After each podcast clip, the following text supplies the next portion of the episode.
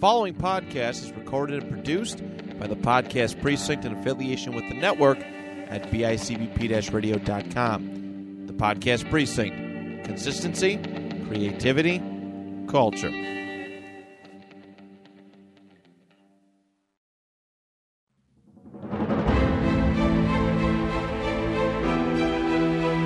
Hey, everybody. It is another month and another edition of Rediscovering the Indies, an independent wrestling history podcast. I am Chris Gello, joined alongside Jonathan Ash. Hello there. This is brought to you by BICBP Radio Network and the Podcast Precinct. Thanks to Matt Johnson and the whole staff over there. And thank you, of course, all the listeners that keep supporting us. Uh, before we will give the early plugs, uh, we are RTA Pod on Twitter and Instagram. We're discovering the indies on Facebook, and of course, you can listen to us on Google Podcast, Apple Podcasts, Spotify, uh, and many more platforms. But yes, this is rediscovering the indies, and we do talk about independent wrestling history. And today is part two of Dragon Gate USA. On part one, we pretty much laid out how Dragon Gate was formed. Gabe Sapolsky leads Ring of Honor. Uh, Dragon Gate and their re- relationship with Ring of Honor dissolves. Gabe starts being almost like a United States liaison for Dragon Gate. Uh, ends up becoming Dragon Gate USA, and they run a show uh, that does very well, and that's where we at. We did the debut show, and we ended on part one. So we will get right into part two. I'm right in the timeline, August 4th, 2009, from the Observer.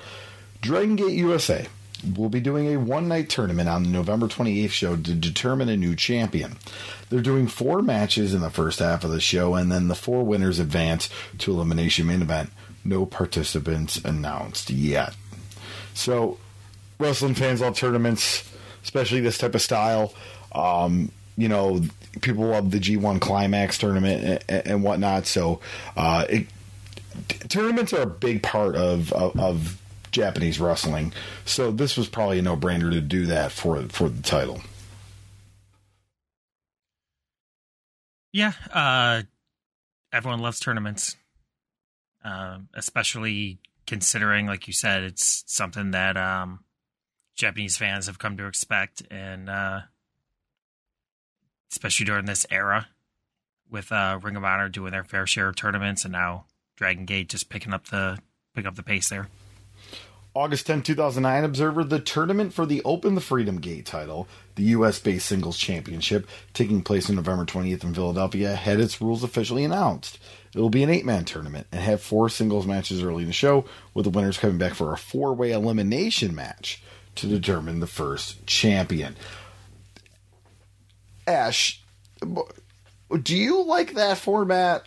Because I feel like I am, I'm on the fence about it. I do love a traditional tournament, but a four way match can be very entertaining, and that's kind of the four to six way scramble matches are kind of where is a big part of pro wrestling today. But do you like that, like four singles matches into a four way? Only if it's the right participants.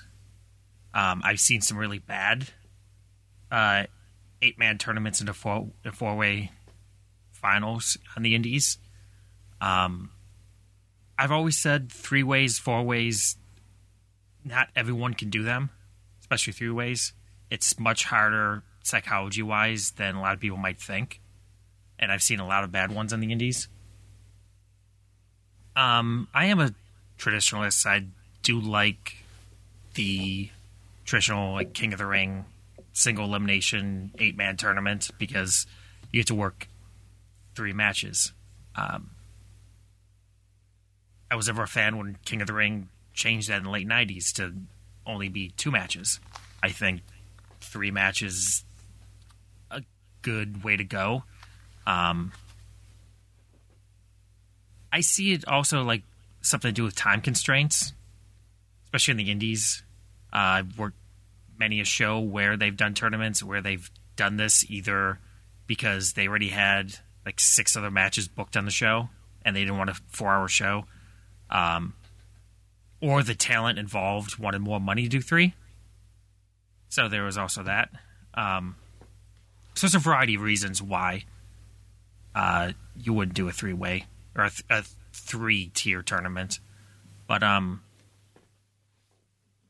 yeah. So at least with what we're talking about with Hero Dragon Gate, the participants all understand how to work the match, and it is definitely much better than the average uh, four way that you would see, especially during this time.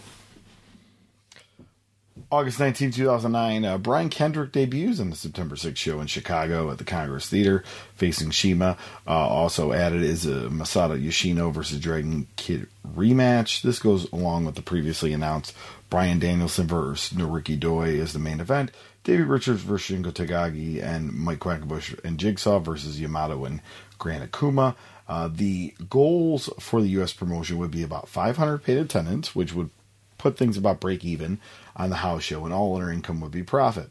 And then the money would be made. Uh, the money made uh, by a projection of doing three to five thousand buys on pay per view. Ring of Honor was doing five to ten thousand until its collapse on the last few shows, and a thousand or so on DVD sales per show.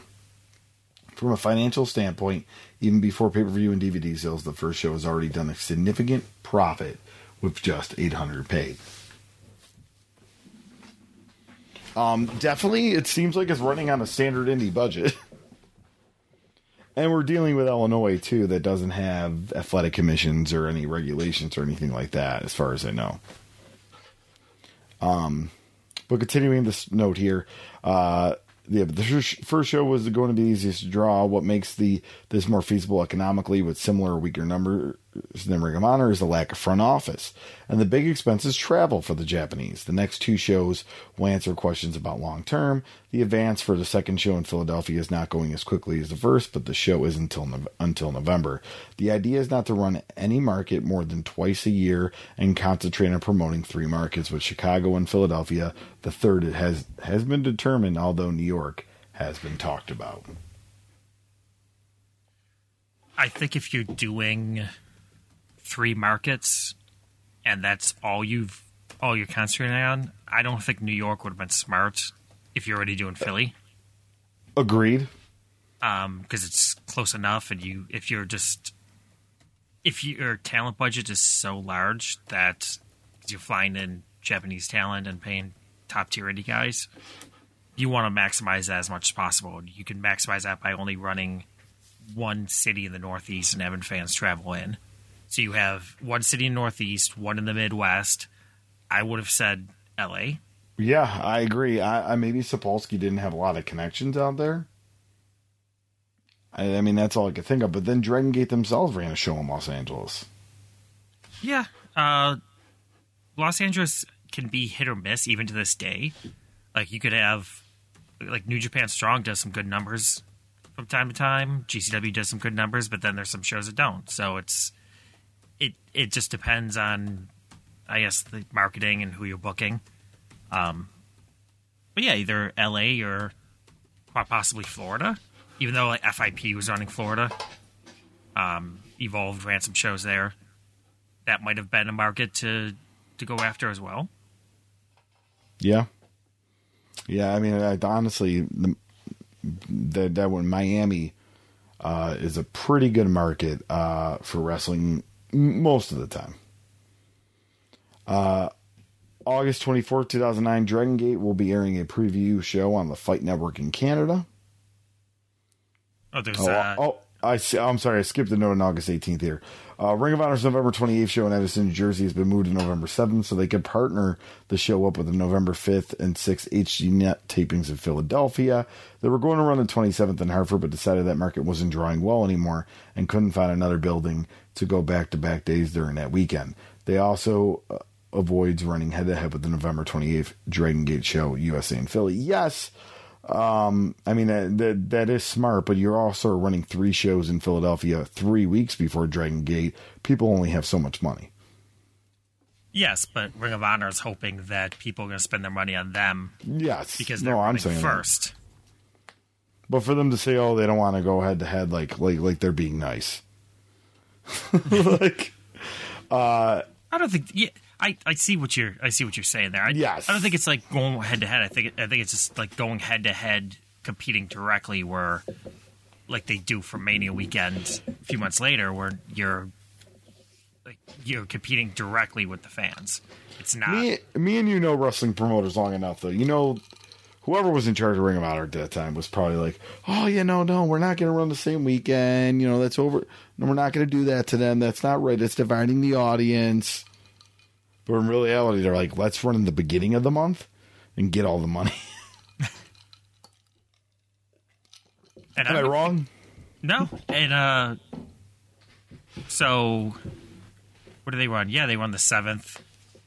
Uh, they didn't run at all the second half of November. Ring of Honor. Yeah, no, they got it all out. That, Yeah, November seventh, November thirteenth in uh, Michigan, the fourteenth in Mississauga, Ontario, and then nothing until middle or early December. So yeah, they just again that's I think that's smart on their end because even though they're the established brand, you got to understand that Dragon Gate was a threat to their business, especially with Gabe running it with all the talent, the similar talent that they were booking. Uh, separate your shows and space them out because, yeah, you they can act like they're gonna be nice and like, all right, we we don't want we don't want to go head to head. We don't want fans to choose, but yeah, like you said, it's more about you're splitting the audience, and there's going to be fans that are going to go to one over the other, and Yeah, and you're doing Why do that? three days in the same city too. We have Yeah. to remember that it's three days in Philadelphia. The note I said uh, out of order. Dragon Gate will be airing a preview show on the Fight Network in Canada, so it seems like they're getting uh, uh, TV in Canada, which would would do prospectively well to run Toronto. August 29, 2009. Uh, this is from the Figure 4 Weekly. The Dragon Gate USA pay per view, which debuts September 4th nationwide on ca- cable and satellite, may legitimately be the w- best wrestling show from top to bottom in history. I've seen Ring of Honor, TNA, and WWE pay per views that have better matches. There's nothing on the sh- this show that would rate higher than a four and a quarter star, which is a quite bit lower than I, what I gave, say Shawn Michaels versus Undertaker at WrestleMania but I'm not sure if there's ever been a pay per view from any company that has had five matches on it, which uh, were four stars and one was four and a quarter star, and the lowest rated match was three and a half stars. That's a pretty amazing stat. The show debuts September 4th in the U.S. on In Demand and TVN as well as in Canada on Bell Express VU and Viewer's Choice. It will not be airing overseas, but the DVD will be released one month after its first airing. If you have on demand in the U.S., Comcast, Cox, and other providers, there's a 13 minute preview available in pay per view preview sections that features some awesome clips from the Japanese Dragon Gate, including some highlights featuring the artist currently known as Evan Bourne. There are also many previews on YouTube. Uh, Dragon Gate USA will be running six shows per year, and they're keeping overhead very low, so they will not lose money. Even the pay per views draw as few as 2,000 buys. Uh, if the shows do in the neighborhood of what some better Ring of Honor shows have done with estimated 10,000 buys, they'll come out way ahead. The first live event did better than the company expected. They sold out merchandise pretty much immediately, it, it- but it was also the first show, and we'll get a better idea what the future and after the second and third shows are in a can. The next show takes place September 6th in Chicago at the Congress Theater with Naruki Doi versus Brian Danielson in a non-title match. Uh, Genki Horiguchi and Ryo Saito versus the Young Bucks in a non-title match. Brian Kidd versus CIMA. Dragon Gate versus Masato Yoshino in a rematch from the first show. Uh, Quackenbush and Jigsaw versus Yamato and Gran Akuma in a grudge match uh, from the only angle shot on the first show. And Davey Richards versus Shingo in a battle of the hard hitters. Jerry Lawler and Jim Ross will also be doing their third ever autograph appearance on the show. Um, we're uh, going to get into a, in a second here uh, as we go down the notes here, but as we're recording this, what's happening this weekend, Ash? uh, you mean this coming weekend? yes. Uh, there is a series of shows in Chicago. On Labor Day weekend? Yes. Hmm. From multiple Interesting. com- from multiple companies. I don't. I may have hinted at this at the last show, and I apologize if I did in part one. The Young Bucks are here. they're at a comp they're on a company doing a show Labor Day weekend in Chicago. How much did this stick with them when they would run all out nine years later? Uh, That's something to think about. I mean, Labor Day weekend to run to run multiple shows, especially like a Sunday show at a destination like Chicago, uh, has has turned into a thing. Um, I don't know how much it would have been them making that decision, but I do think with with All In uh, being heavily their idea and Kenny's idea and Cody's idea, that I'm sure that came up about let's run Labor Day weekend, let's run Chicago because it's central location and it's hot, a hot town. I mean, I they're there for the early the early events of this being like a huge because traditionally, and me and you have uh, can tell you this. Uh, well, traditionally, I mean, in the 2000s, holidays don't usually draw for wrestling. Holiday weekends, I, I've been on shows that are run on Memorial Day weekend that just were not good. I mean, they still aren't for for the lower level indies. Um, yeah, like that whole territory idea of running holidays. That's that's your biggest draw. Just that went away in the late '80s, early '90s with WWE. Um, nobody really nobody tries to run Easter anymore. I mean, I don't want to say nobody. We know companies in Canada that have done that, that have ran on holidays and still do. And most of the time they draw 20 people. Yeah, I, I know some of the Southern Indies are still traditionalists with running Thanksgiving and Christmas. I mean, it's a novel concept, but those shows usually don't like draw No, uh, I think Bo, people. Bo James is an exception. Like he'll do those shows and he does okay. Um, but that's also like tradition in in the Tri Cities and small areas like that. Um, you know, the, the small traditional areas that don't have uh, any pro sports teams. But yeah, even to say as we as we talk, there's uh, there's a local company uh, where we are that's running an afternoon show at an outdoor. Uh, I don't even call it a minor league ballpark, just uh, in a ball field on this this coming Sunday. Uh, it's a sold show at a fair and or at a festival, and it'll do okay, but it's nothing, nowhere near what like the Second City Summit with GCW and Black Label Pro do this weekend with the No. major with the major companies. And No, it, it made it an attraction weekend, and, and if you're looking at this, you get the Dragon Gate show, you got the Jerry, Jerry Lawler, Jim Ross signing, like, and I mean, it, I wonder if other things happened that weekend in Chicago in 2009. Now I'm curious, with other shows, I don't but I, I, it, would that'd probably it be would- hard to find. I but that's that's the type of stuff where like that but again that's a relatively new thing because we look at mania like uh piggybacking off of mania wasn't really a thing until this era. Until ring of honor started in 2007 2008 around this time and then every other company. But like it wasn't a thing until then. And now it's evolved into not just mania weekend but now uh, now it's Memorial Day weekend with Double or Nothing. It's Labor Day with All Out. It's uh, SummerSlam weekend. I think Rebel weekend might start being a thing. Uh, it's these these wrestling weekends of wrestling destinations are starting to like started on this era, and now it's just getting bigger and bigger. Where like that's the destination now. Well, yeah, I mean, especially with the holiday weekends where like you you're okay. Yes, there's, is there fans in Chicago that are like, oh, I can't wait Labor Day weekend. These shows always come to my hometown, but it it's going to be a lot of tourists, a ton of tourists because it they have a long holiday weekend and they can go on vacation to Chicago and see their favorite wrestlers. Yeah, here I, I'm going to actually look up on Cage Match to see if anything else was running uh, during that period. While you do that, uh, I'll, go to the next note here. September 7, 2009, from The Observer. With Dragon Gate USA debuting at pay per view on September 4th, we have the latest look to see if the ultimate niche promotion specializing in delivering great wrestling matches can survive on a small scale with limited cost.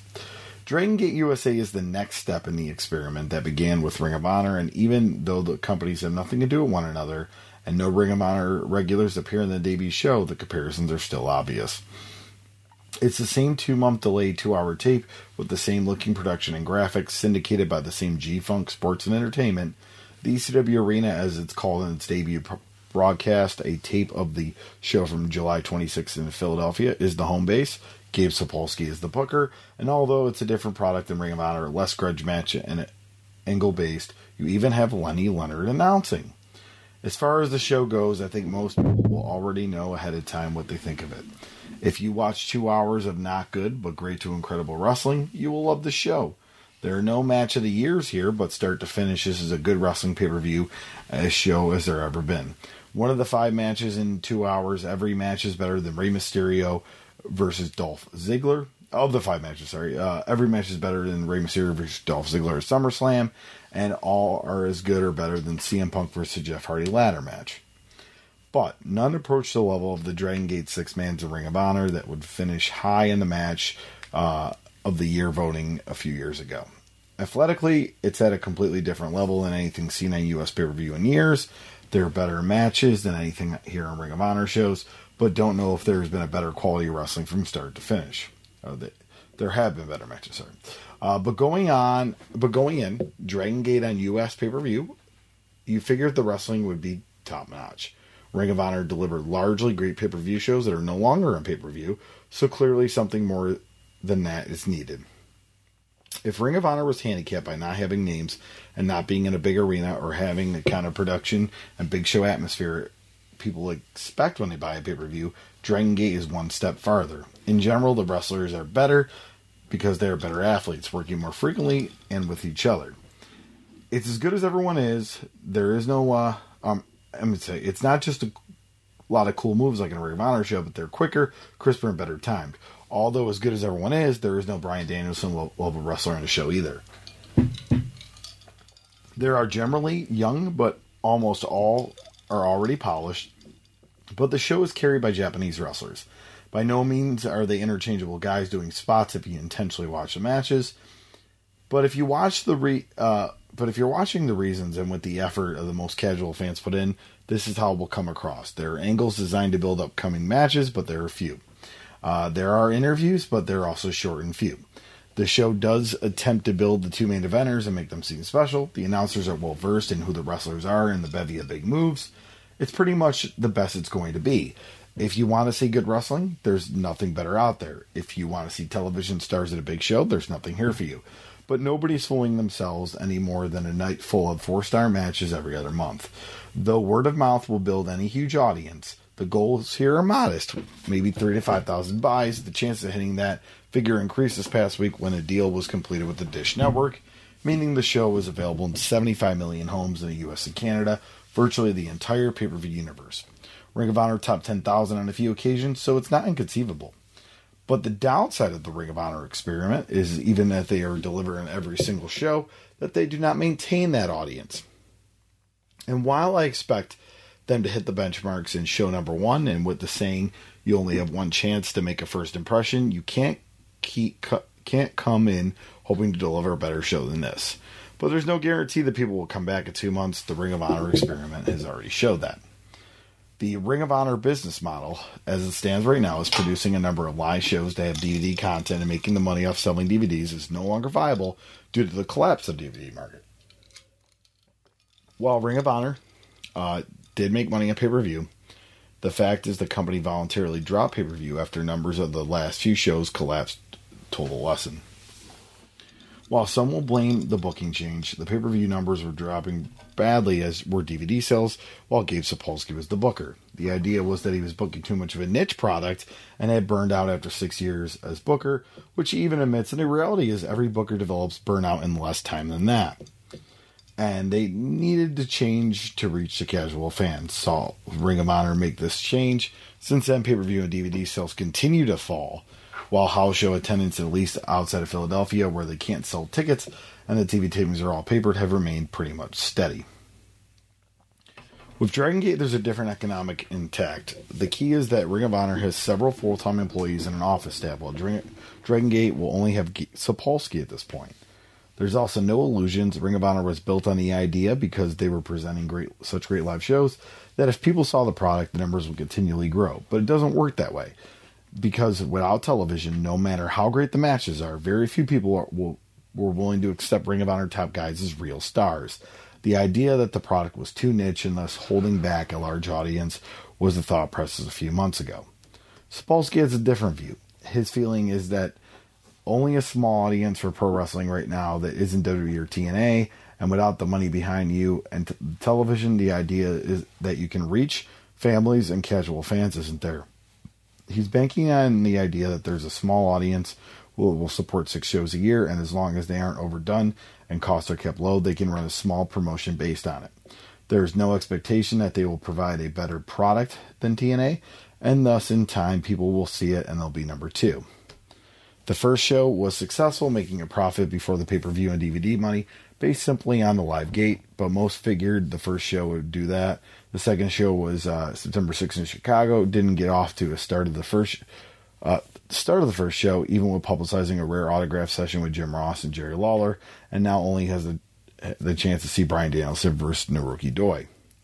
In theory, one would think the quality of the show as a live event is pay per view and DVD, particularly considering the people buying it going in know they are getting and aren't what they are getting and aren't going to expect major league production, should be the best possible foot forward. But the best but the business of retaining customers in production is tricky.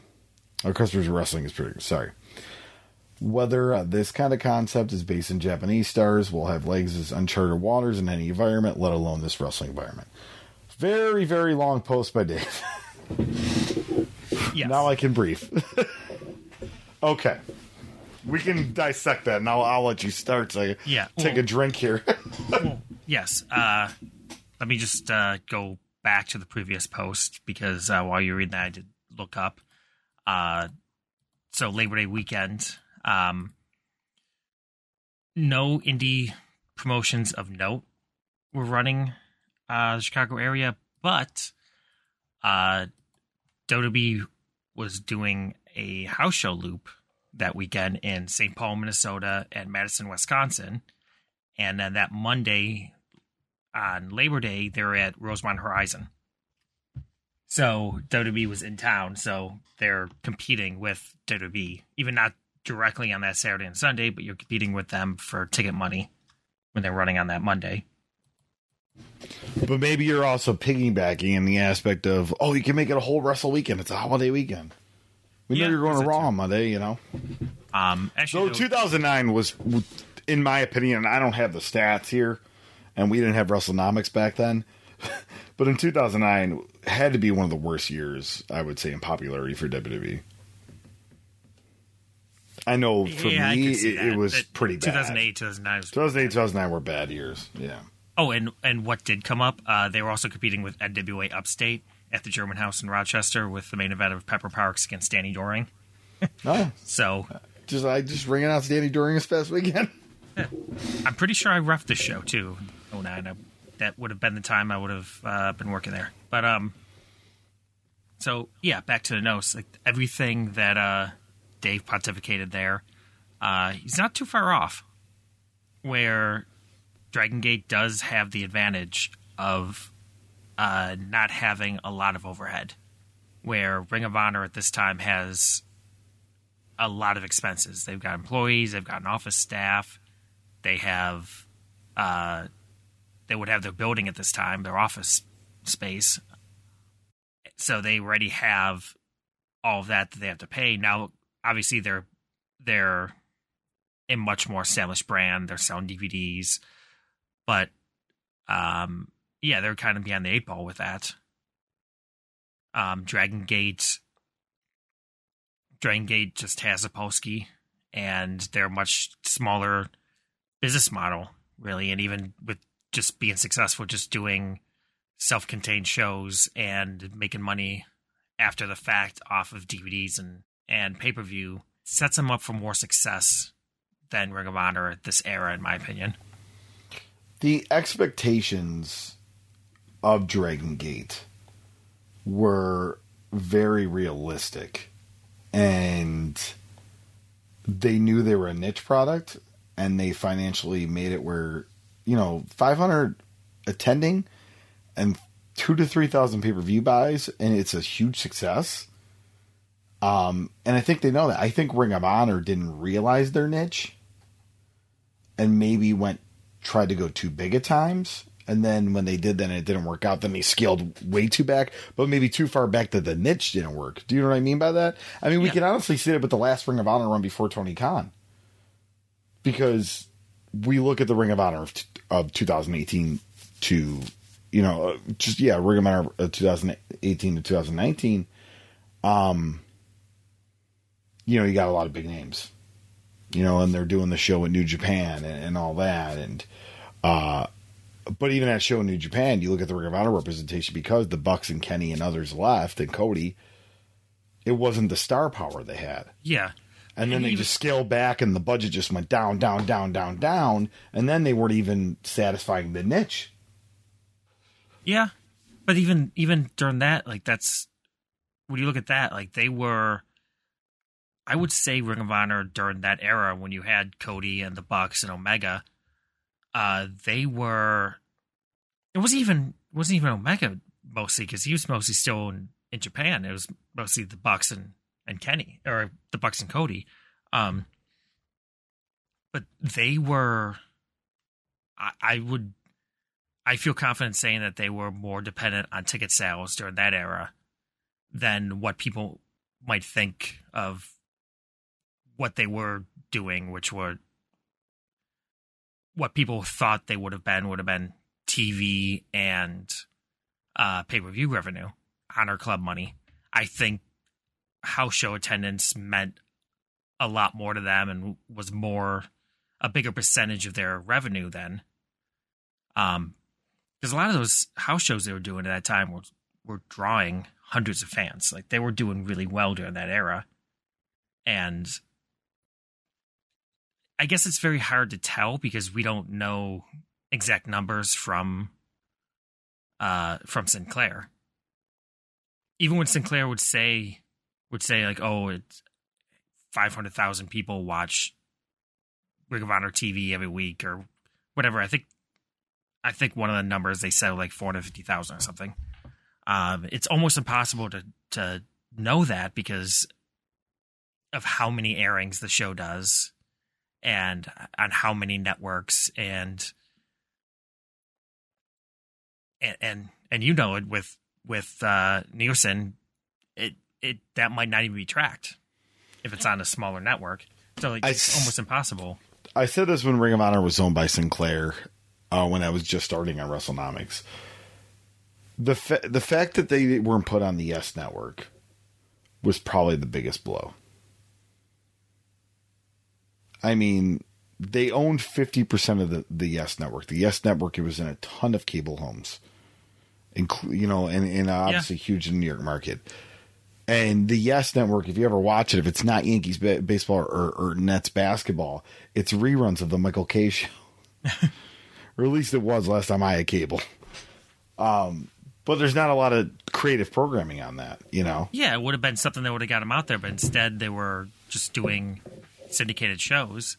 And as far, as far as we know, correct me if I'm wrong, but I think their TV, like their Sinclair deal, wasn't like it wasn't like an ad buy type thing. Where like I think Sinclair and the local stations got 100 percent of all the revenue in that, and I mean, it wouldn't have mattered anyways. It would have been like a WCW Turner deal, where like if the station paid Ring of Honor for the for the programming, it would have just been like moving it on the balance sheet from one column to the next. But overall, it was just like it just was free programming that Sinclair was paying for, so it wasn't like basically at cost. I guess what I'm trying to say. It's not like Sinc- Sinclair was just paying the bill for Ring of Honor to run and not really considering TV as part of that. So in so revenue would have been mostly house shows. That would have been what they would have looked at for that. And yeah, like they, there was a lot they could have done. They could have put it on the Yes Network. They could have, uh, they could have continued to explore the Destination America deal. Uh, when they were airing on there for that brief six or eight week period. They also had the deal with um, they were doing Comet. They were on Comet for a little bit too, Yes, I remember. and that. they were on Stadium as well. All these things that were owned by Sinclair, but the Yes Network would have been the that well, yeah, Yes Network is you. That would have been the coup de grace. That would have been great for them. Um, you could, I mean, people could be watching Yankee games and be like, "Ring of Honor Thursday nights at ten o'clock." Like, that's huge. Like, Yeah, I mean, they, that, that that's huge. yeah, they had the they they had all of the tools in place. They just never took advantage of it. Yeah. But yeah, that was the thing. with Ring of Honor when they tried to grow, they didn't make the right decisions. Uh, and then when when it, when they didn't realize they were a niche, they tried to grow, didn't make right decisions. Then when it backfired, they cut their budget below the, to set below what would satisfy the niche audience. You yeah, know, and yeah, and A, a, lot, a lot of great guys that we know were on that roster before Tony Khan bought it. But it, if you look at stack that roster up against previous rosters, it did not have the star power.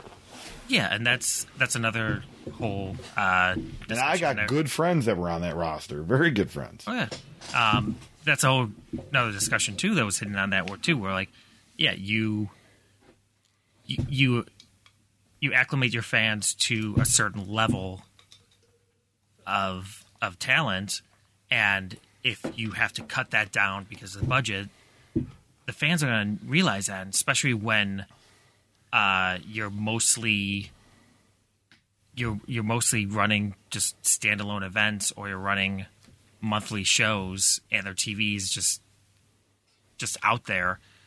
Like if you do a show and you don't have two, three your stinglers or stars, like it hurts, and fans aren't going to buy tickets for that. And I and you know just to kind of spin us back to the topic at hand, Drenge knew that. They knew they didn't have this two to three year customer base, and made it realistic for people. Now you know obviously as this goes on, we'll talk about growth, and growth can kill a company or help a company.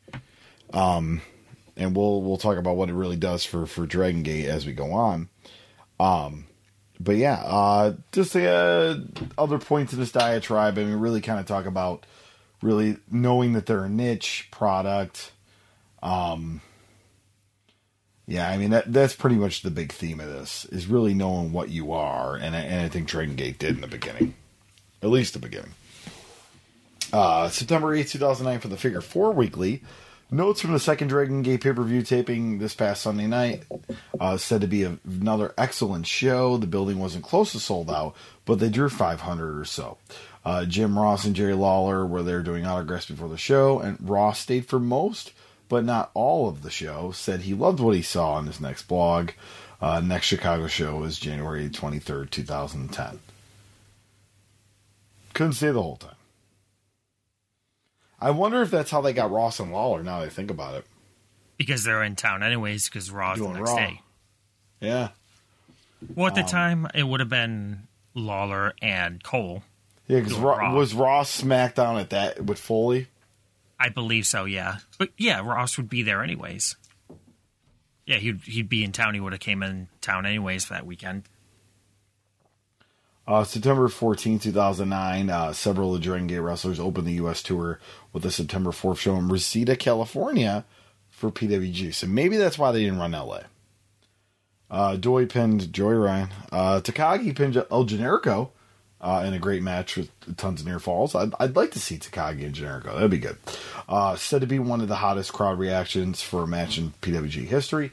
CIMA and Chris Sabin and Alex Shelley beat the Young Bucks and Brian Kendrick.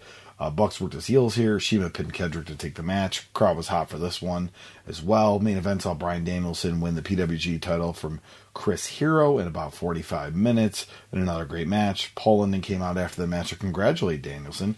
Danielson cut a promo thanking everyone and then vacated the title, which will be decided on November 20th and November 21st at the Battle of Los Angeles. Um, That's when he goes to WWE, right? Yeah, he's on his way. He's on his way to WWE at, at this point. He's on his way to be on NXT with Coach Miz. Oh, he had a he had a strange beginning, didn't he? Uh, he was one of the guys that no one thought was going to make it because of his style. Yep. Uh, whether the Dragon Gate USA experiment will have legs or not, uh, given a strong clue either way, after its second event on September 6th at the Congress Theater in Chicago, the company's first pay per view was well received. Based on our responses, it did not do as well as the biggest Ring of Honor pay per view shows did, but did better than the recent shows have done. Some who would purchase Ring of Honor regularly were negative on the price increase to twenty dollars. Ring of Honor was doing nine ninety five to fourteen ninety five. As far as correlation, um, if the company was hoping for 4,000 5,000 buys as an indicator, they may have done it. But the first show is not the issue. It's the ability to consistently follow up. The Ring of Honor experiment was notable because virtually every show got a great reception, but people who raved about it did not necessarily uh, then continue to buy. All traditional methods of what does and doesn't sell to the masses doesn't apply here because they're going with the idea that they don't have a prayer except with a small select group, and they're hoping to get that small group into regularly buying pay per view shows and DVD releases.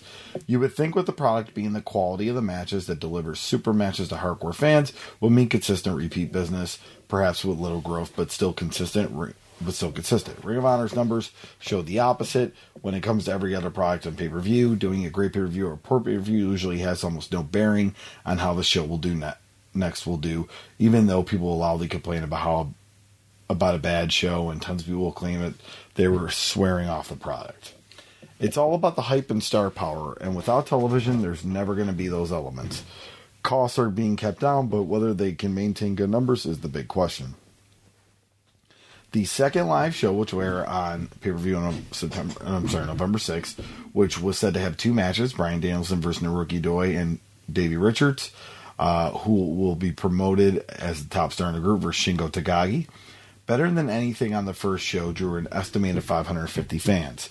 It's okay if the pay per view numbers remain consistent at the level being hoped uh, hoped for. Being on Labor Day weekend didn't help the show either, but in a big city with a great wrestling history, you'd hope for more. Uh, and another group had run on Labor Day weekend on pay per view. The weekend, uh, and if another group had run on Labor Day weekend on pay per view, the weekend when prob would probably only slightly hurt numbers. Uh, plus, the biggest star in the show, Danielson, won't be back. Shows three and four on will be September. I'm sorry, November 28th in Philadelphia, which will be a tournament to crown the first Dragon Gate USA champion, and January 23rd back in Chicago. There's talk of adding a third location in New York, but the high cost of doing business in New York have slowed it down. It's noted that with all the expenses of running the Manhattan Center, a crowd of 500 will be disastrous. It's not clear what will or what will or won't air on pay per view, so they taped seven matches in only two hours. They didn't want to edit matches. Danielson versus Doi and Richards versus Takagi have to be on the show. The Young Bucks, who are being highlighted, also have to be on. Dragon Gate, uh, Dragon Kid, sorry, versus Masato Yoshino were said to have a better match than their first match. The Chikara match was probably the weakest due to Quackenbush and Jigsaw not being 100%, but they want good relations with the promotion. The other match uh, is CIMA versus Brian Kendrick. Said to be a good match, but not a great match, and even called disappointing in comparison to the rest of the show. But Kendrick is also the best known name on the show. In a dark match, Hallowicked won over Eric Cannon, Flip Kendrick, Mustafa Ali, Johnny Gargano, the Great Malachi, Louis Lyndon, and Zema Ion.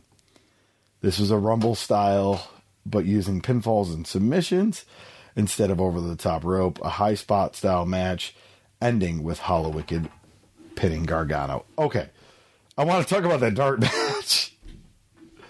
Uh, let's kind of talk about what Dave, was talking before uh, I started reading off that results. Um, how was 550 disappointing when they wanted 500? That's what I don't understand sometimes when Dave words things. Uh, the, They Dave Dave. they were targeting 500 in Chicago. Yeah. 550, oh, holiday weekend. That's probably why they only drew 550. That's what they wanted. That's still that's still good for holiday weekend for a company that for a company in their position. Yeah. And four to 5,000 fans, well, they might not get in the second time around. They wanted two to three thousand pay per view buys. So if you're if Dave's right on this, and they go down, it will still be higher than their estimate that they wanted.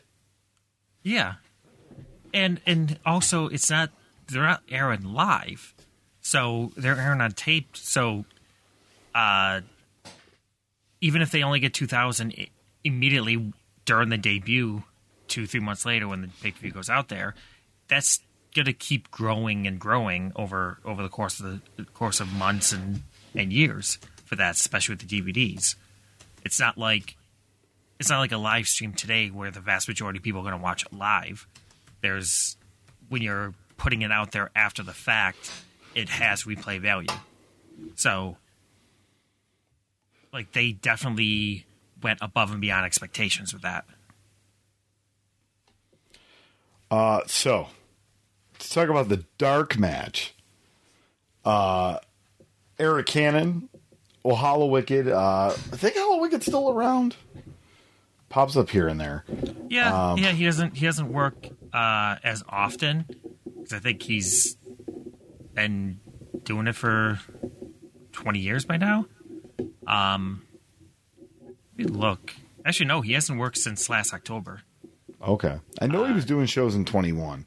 Yeah, he did. Uh, yeah, 2021. He did uh, JCW. He did LVAC. Um, ESP. He did Ring of Honor. He did Ring of Honor. Uh, brief stint. Um, Yep. Can't believe frog. So he's he's basically been doing sticking around uh, Philadelphia. to like the yeah the Philadelphia area on there. Eric Cannon. Um, I mean Minnesota mainstay. Uh, part time wrestler now. I think. I think he scaled back a little bit, but he's running First Wrestling, if I'm not mistaken, Yeah, and he's still which does some great shows. Yeah, he's part time, but he's still doing AEW Dark. Like every time, anytime Yeah. AEW is up in that area, he's he's an extra for them.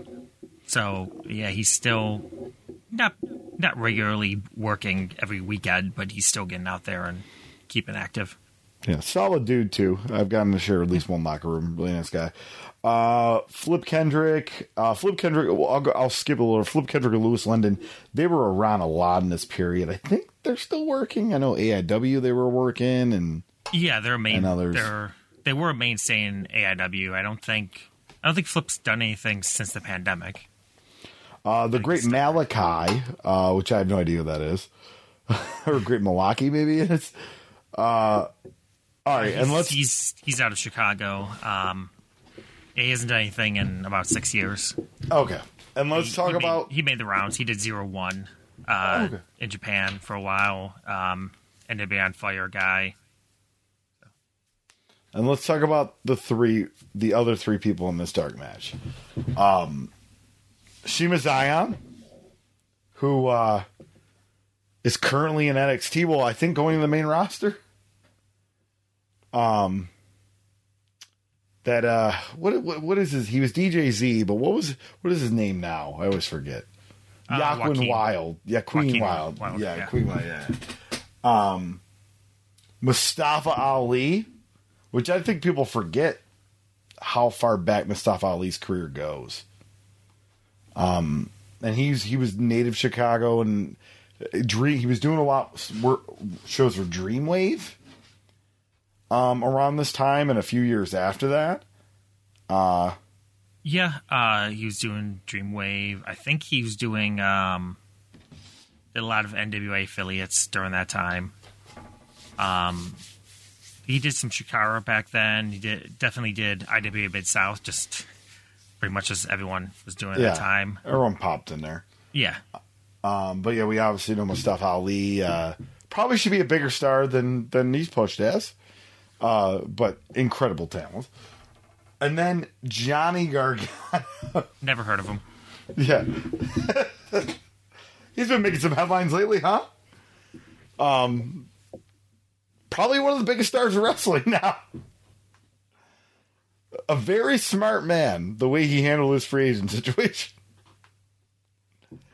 Um, granted, he had very, very good reasons for just not jumping out there. Uh, I, you know, I think I think luck just landed in his lap when he decided I'm going to take Probably. some time off and not jump to signing a contract with a company in Jacksonville.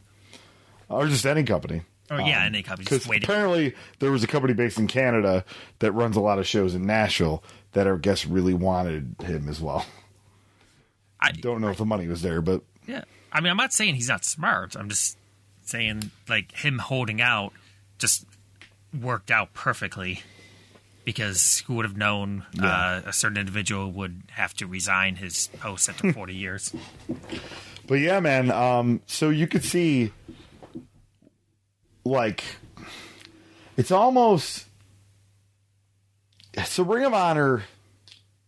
I I don't think people give Gabe enough Gabe enough credit. Um. So Gabe starts in Ring of Honor and he finds the youngest, hottest indie talent, and they progress with his company and they t- end up being big stars in the business. Samoa Joe. CM Punk, Bryan Danielson, um, uh, I mean Davey Richards, all that. We could you know go on and on, but the big three: Joe, Punk, Danielson. You know, you can even add Shelley, Alex Shelley in here. There's a lot of names you could throw in there. He goes to Dragon Gate, and this is Dragon Gate slash Evolve when I make this point, and he finds guys like Johnny Gargano and Matt Riddle and uh, Austin Theory and others, and now they're huge stars. I mean, even going back, guys like Ethan Page, Yeah. Yes. finding guys like him, just yeah, AR Fox. He was finally getting a shot with a major major company. Yeah, Should have happened years ago. Uh, at one point, the guy was the greatest high flyer in the country. And to be honest with you, he might go down as probably one of the greatest wrestling trainers ever. yeah. with with how he's doing. Um, but yeah, uh, I mean the list goes on and on. I, I you know uh, I could think of talent that that that Gabe had seen in this Dragon Gate USA. I mean, Ch- Tommaso Ciampa, Rich Swann. Rich Swann. Um, it, it, it, it it's just it's insane. We just talk about Hiroshima Zion, Mustafa Ali. Like you can't you can't say Gabe didn't have an eye for talent. Oh you know- no, I don't think anyone doubts that. Even even talent like Zack Sabre Jr. that really didn't get out there in the U.S. as much until uh, until Evolve. Actually, Timothy Thatcher is another one. Gulak. Drew Gulak, like those are like Even even names even guys like um, Drew McIntyre, yeah. where yeah he didn't build McIntyre, but McIntyre uh, McIntyre was a member of 3MB when he got released from WWE, and Gabe took him and tur- like pushed him as a serious worker, and you know got him to the level he is at right now. We'll uh, we'll continue on with this show results here. Uh, Dragon Kid uh, Pis- pin Masato Yoshino. Uh, White Quackenbush and Jigsaw beat Gran Akuma and Yamato. The Young Bucks and Matt and Nick Jackson came out and said uh, Horiguchi and Saito were cowards for not putting the titles up. Uh, Jimmy Jacobs and Mustafa Ali came out. Uh, crowd popped huge for Jacobs. Uh, apparently, Jacobs was being brought in with the idea of giving people a big surprise that are no longer long term plans. Uh, Jacobs offered to bring the Bucks into a stable, noting that he can make them stars. They turned him down. Jacobs and Ali then attacked the Bucks, but they made their own comeback. Um, uh, I'm gonna skip over some of the uh, some of the m- meat for the results here, so it doesn't get too wordy. yeah, a- yeah, a lot of it's just opinions, anyways. But yeah, Jimmy Jacobs jumped uh, from Ring of Honor to Dragon Gate, and that's the thing. Like he was picking good pieces off of Ring of Honor. Now, some were working both. Of Ring of Honor didn't traditionally do that. Yeah, but there are also guys that just probably kind of figured they ran their course in in Ring of Honor, and it's time for something new.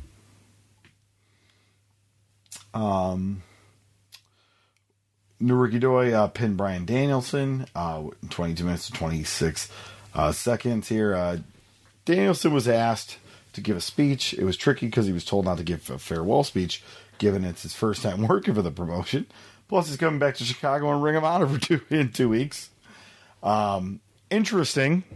So maybe that's why they did the New York, November thing because they're already suffering in September. So they're like, let's get ahead of him in November. Yeah. Uh, the goal of the speech was him passing the torch to Richards as the best in the world, which unfortunately is not a mantle you could pass. He said he probably won't be having matches like this anymore and had not even had the best match on most of the shows he'd been on this year. He's told Richards that it's up to him to be the new best of the world and thinks he could do it. Uh, CIMA pin, Brian Kendrick in 10 minutes and 23 seconds. Uh, Richards beats Takagi in 25 minutes and 45 uh, seconds here. Uh, several compared to Undertaker versus Michaels at WrestleMania. Um, after the match, Richards said this was the kind of wrestling people had missed seeing to a big cheer. Uh, he called out Danielson. Danielson put him over as new best of the world, but Richards attacked Danielson. The angle seemed to be a, uh, to work because it came off when people weren't expecting an angle. Uh, and then in your main event, Horiguchi and Saito, uh, the Open the Twin Gate champions, beat the Young Bucks in 17 minutes and 4 seconds. Crowd chanted a huge uh, H A G E at Horiguchi, total face versus heel style uh, with the Bucks. Uh, the ref was knocked down, so the Bucks did a spot where the one does a 450 and the other does a moonsault on Saito.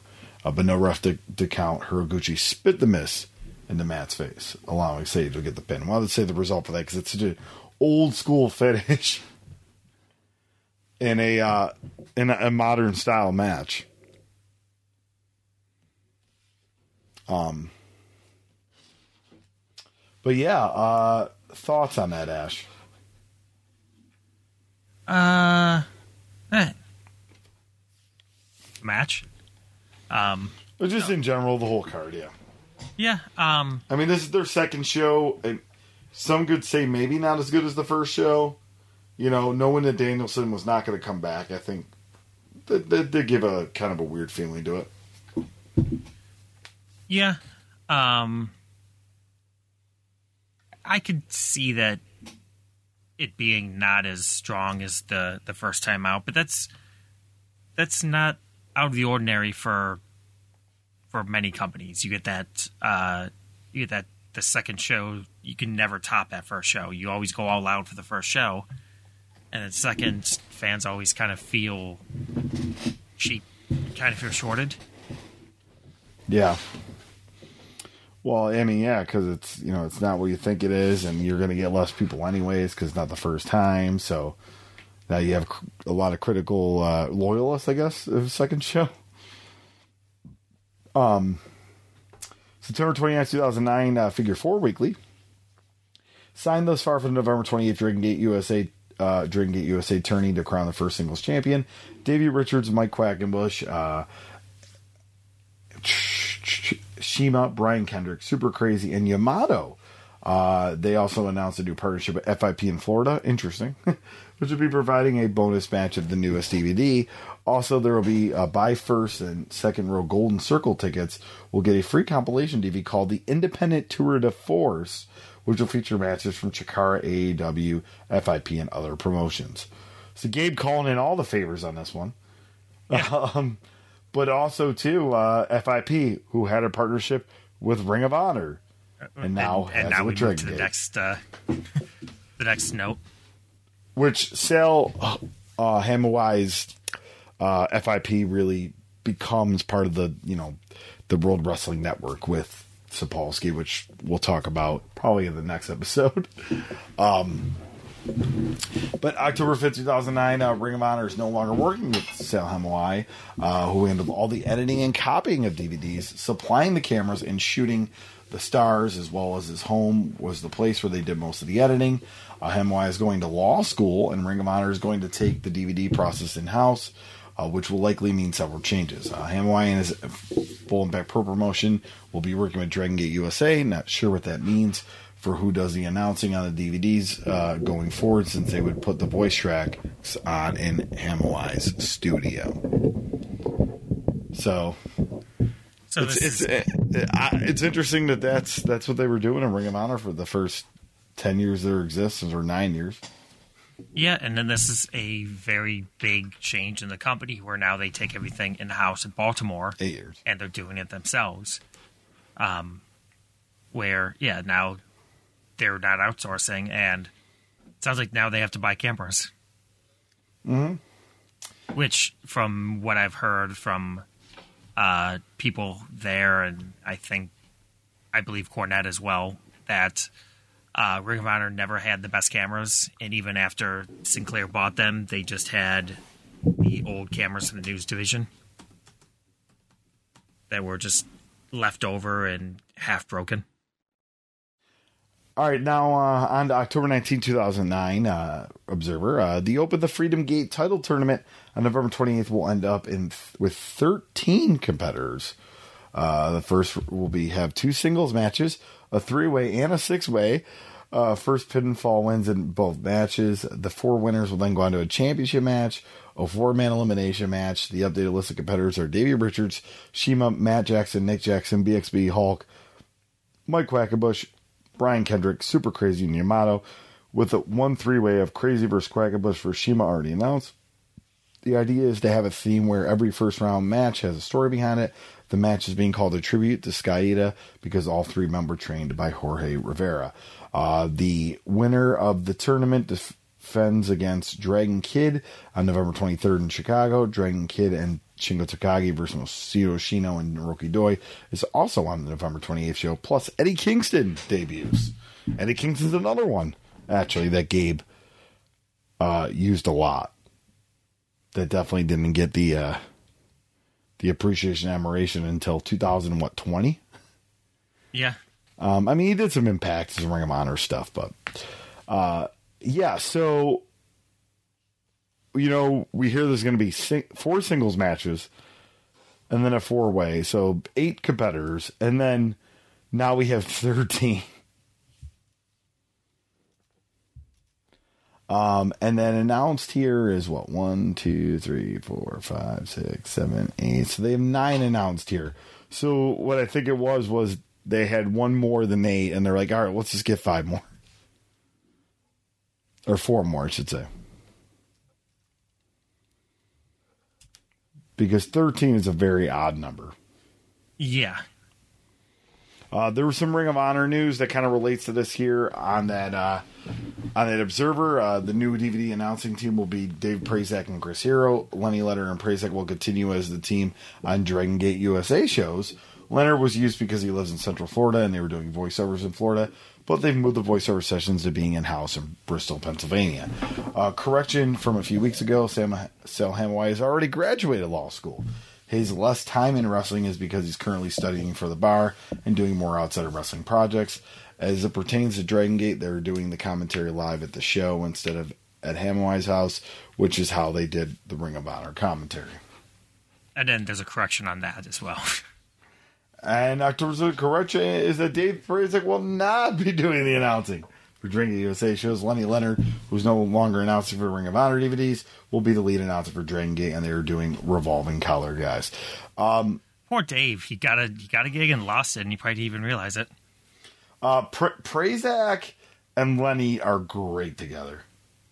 Lenny Leonard and Dave Prazak are just absolutely phenomenal together. Um, so it's kind of a breaking in the band between basically being the rifts with Ring of Honor, Dragon Gate here. Uh, but uh, definitely, and I think they, I want to say they did some stuff together for GCW, maybe. Yes, I actually produced them. Yes, Uh, it was definitely a pleasure. Um, what an experience. They are both awesome at what they do. Um, I produce Dave and KG pretty much every GCW show at this point, but uh, yeah, good for had Lenny Prazak for a being like the regular guy now. yeah. Um, but we had Lenny for a while uh, coming in for some shows, and I think uh, he's retiring, I guess now. Yeah, he just actually announced that this past week. Uh, he put he put that out, uh, just moving on to another phase of his career, um, another phase of life. Um, like I said, really good guy, and yeah, him and Dave are top notch. Like I would put them up against some WWE teams. Um, they are they're top notch at what they do.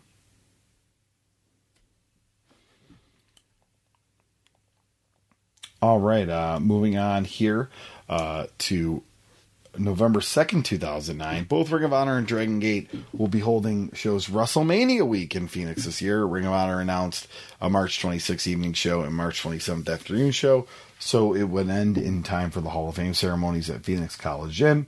Uh, Dragon Gate also announced a March 26th evening show and March 27th show at the Celebrity Theater, where the Hall of Fame ceremony is taking place. Um, interesting. Uh, that's very interesting. So that must have been a play uh, like a theater that has like multiple venues. I would Um, imagine. Yeah, it'd be Celebrity theater in Look. Phoenix. yeah. They have a room that's in the round, um, with a stage, and then what looks like a a little bigger, bigger room there.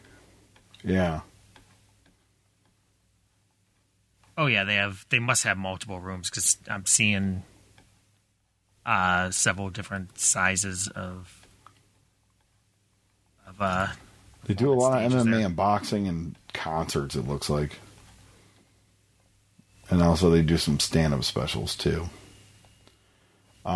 I think that was during the the time period that um, WWE was running the Hall of Fame in much smaller buildings and and didn't try to get exclusive rights to each building. Yeah, people forget. Like, I want to say probably 17 is when it became really popular, probably. Uh, to have like a whole fan fest weekend. Um, with conventions and tons of indie shows with names from the past and names of the future and all that. Uh, but it was happening as far back as I think 0506. Right? I know Ring of Honor obviously did it with that six man, that Dragon Gate six man in 06. So. It's so I think either Dave was wrong or they had changed it because from, I looked it up. Uh, that the 2010 Hall of Fame was actually the Dodge Theater. They probably changed it. Dave was probably right at that time. But yeah, I found it weird that they'd be running the same venue. You would think the Hall of Fame would be a much bigger deal, you know, Yeah, than a company that only needs 550 to draw to, to be successful. yeah, yeah. They ran they ran the Dodge Theater, which seats 5,000, which sounds about right for the Hall of Fame. All right, here, uh, November uh, 2009 Figure Four Weekly, Dragon Gate USA announced that they're running WrestleMania weekend, and they will be running head to head with Ring of Honor on Friday and perhaps Saturday afternoon as well. Friday is confirmed, Saturday is not, but the plan is to run the show in the same building at WWE's Ring Hall of Fame ceremony. So here, Alvarez is saying as well. So obviously they have to be done early in the afternoon so WWE can set up. I suppose they might do a morning show that will allow fans to see uh, both and go from one show to the other. Davey Richards has been confirmed for both Dragon Gate USA shows, meaning unless Ring of Honor and Dragon Gate don't go head to head on Saturday, and he's willing to work three times that weekend, he'll be exclusive to, to Dragon Gate USA. How funny is that comment now, knowing that some guys wrestle eight, nine, ten times a WrestleMania weekend? Yes, and uh, In Dallas, what did Cole Radrick do? Like eight shows?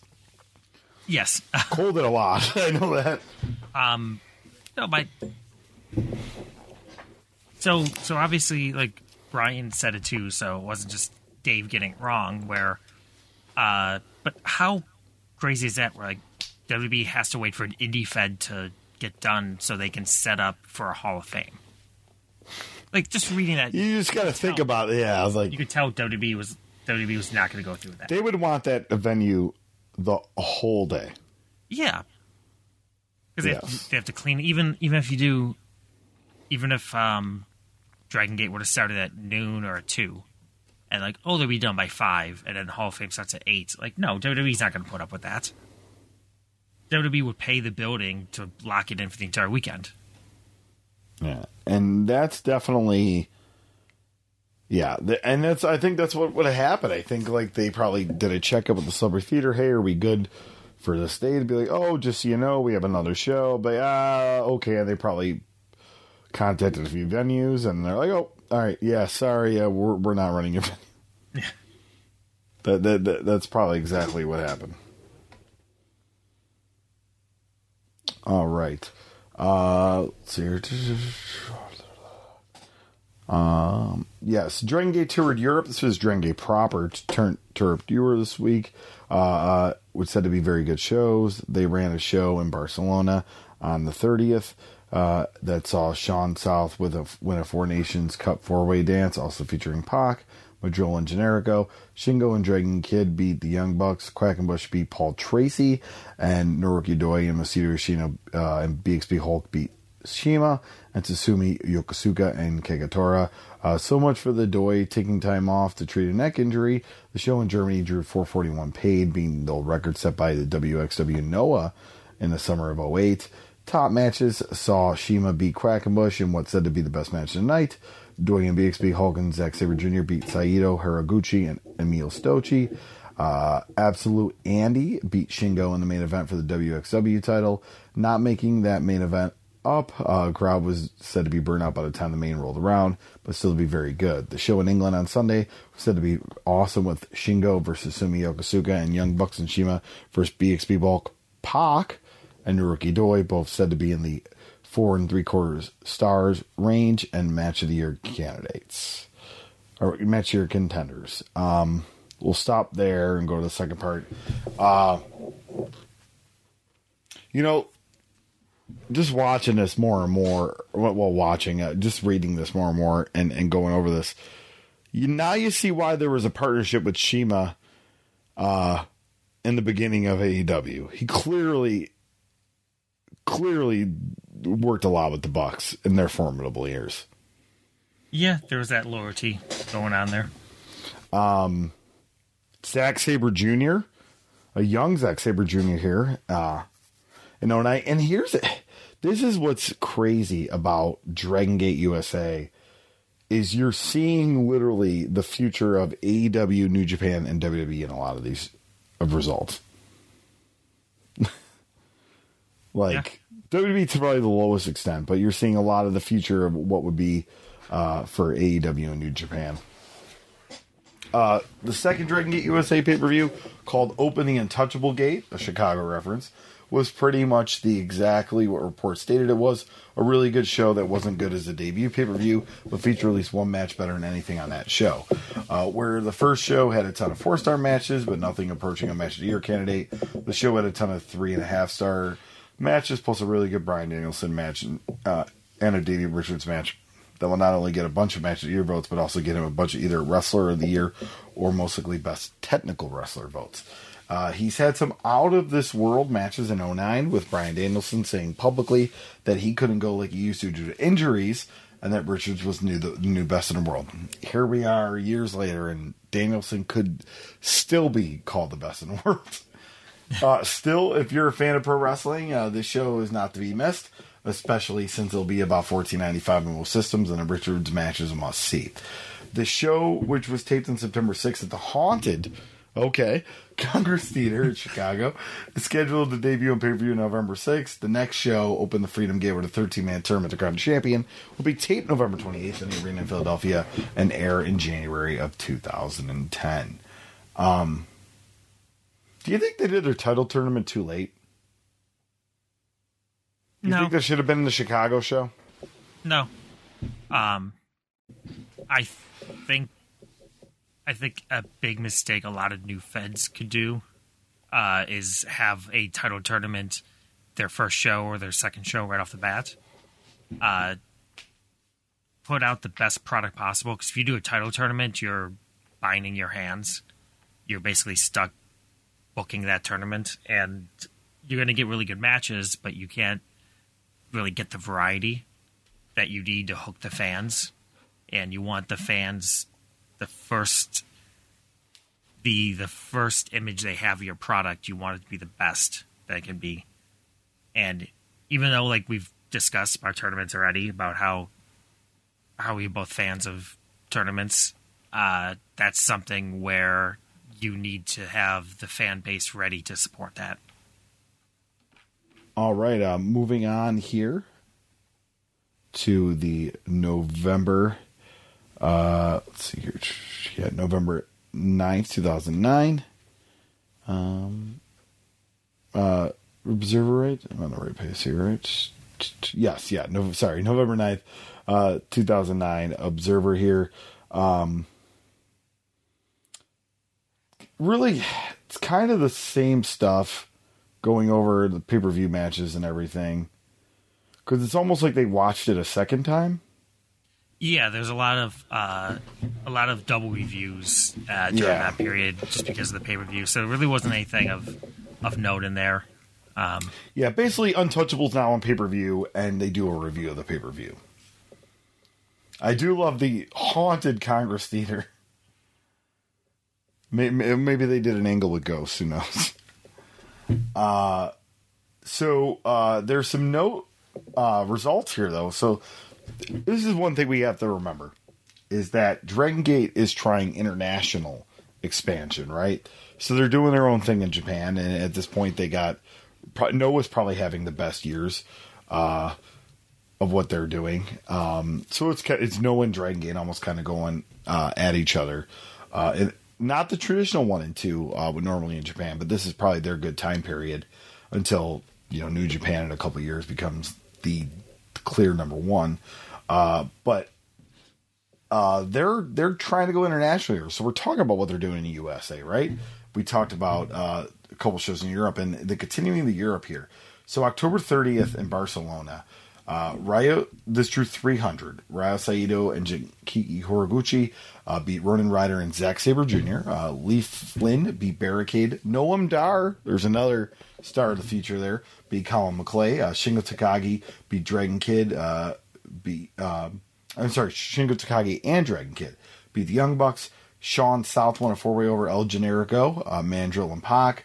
Mike Quackenbush beat Paul Tracy. Masato Yoshino and Naruki Doi beat BXB Hulk and uh, I'm sorry, Masato Yoshino and Naruki Doi and BXB Hulk beat CIMA and Yokosuka and Kagetora. Sometimes I hate how the way Dave lists results. uh, Germany uh, with WXW, uh, which is still going strong to this day. Uh, Young Bucks beat Tommy End and Mark Haskins. Tommy End is Aleister Black. Malachi Uh, Black. Yeah, oh, Malachi Black, yeah. Here I am saying his WWE name. Uh, Kagetora beat Bad Bones. Uh, Yokosuka won a four way over Dragon Kid, Yoshino, and Generico. CIMA beat Quackenbush. Doi and BXB Hulk and Zack Sabre Jr. beat Saito, Horiguchi, and Sitoci. And Absolute Andy beat Takagi. Uh, and then in England here, Oxford, England, Dragon Gate 500 sellout. Lion Kid beat Styx. Ryo Saito and Gen- Genki Horiguchi uh, beat Johnny Storm and Martin Squirrel. Uh, Mark Haskins beat Kagetora. Dragon Gate beat Yoshino. Uh, Yokosuka beat Takagi. And BXB Hulk and Doi and Pac beat the Young Bucks and CIMA in the main event. In a big coup, uh, Davey Richards will be working for Dragon Gate USA and not Ring of Honor over WrestleMania weekend. He should do all the shows. Richards is now touring with Dragon Gate, but the two are separate deals. The Young Bucks are also affiliated, are also working for Dragon Gate that weekend. Richards had been working in Japan for Noah, which is affiliated with Ring of Honor, but with Noah cutting back on booking foreigners due to financial issues, he was probably going to be getting limited tours, as noted uh, by his not even being booked for the junior tournament. All right, yeah. So Richards uh, kind of putting a line in the sand there, you know. And I, I feel though he does have another lengthy Ring of Honor run, right? Or is this about right when he goes to TNA? Not so long after this. I try to remember when him and Edwards teamed up at Ring of Honor. Um, that's a good question. It would have been Because they did 2CW together. Do you know when that time period was? yeah, it would have been right around this time. Um, So this might be right before he goes to TNA 2000s. then. well, because they did. Uh, let me look. They they did a NXT tryout, and then went to. Oh, they were ready in they're ready in Ring of Honor. They're going to. Uh, Impact. Yeah, I, I'm like because I don't remember them being in the beginning of the Hogan era, No, no, they weren't. and we're about to hit the Hogan era. Uh, But the Bucks do come. The Bucks go there in 2010. Yeah, I think that should be in the notes later on. Yeah, they uh January 2014. Wow. Okay. So they went there a lot later. So yeah. So he has another Ring of Honor run before before that happens, for sure. Yeah, 'cause Um, if I if I remember right, that's how Davey got into 2CW because we don't we were only booking Eddie in the mid 2000s, and Eddie and Davey tagged up Ring of Honor, and then uh, that's how we were able to bring Davey in for for 2CW at that point. Uh, November 16, 2009, added as a first round match in the Dragon Gate USA pay per view taping on November 28th in Philadelphia with the Open the Freedom Gate tournament is Jigsaw versus Gran Akuma versus Nick Jackson versus Matt Jackson versus Lince Dorado versus Johnny Gargano. Also added is Yoshino and Doi versus Takagi and Dragon Kid. They're pushing that there won't be another Dragon Gate USA show in the Northeast for six months. The next shows will be January 20th at Chicago and then March 26th and 27th in Phoenix. Uh, Sapolsky also announced the start of a new promotion called Evolve. With more details to come over the next week, Sapolsky will partner with Sal Hamaoui and Davey Richards will be involved in this project. The impression that I've got is that they will be running shows on an infrequent basis, probably the same type of schedule Dragon Gate USA. I don't know it will be the same pay per view DVD type marketing as Dragon Gate USA, but it will make sense to be. All Sapolsky has said is they're going to work around each individual's talent, strength, and weaknesses. In regards to rumors, it will be a shoot style promotion. He said there isn't enough talent to pull that direction off. The 2010 Hall of Fame ceremony has been moved to, up to a 4 p.m. start, so they won't have to post time limits on a scoreboard in that place, which led to a zillion complaints last year. Both Ring of Honor and Dragon Gate USA had afternoon shows scheduled for March 27th in Phoenix, are moving their start times up early, and will end their shows with plenty of time for people to get to the Hall of Fame.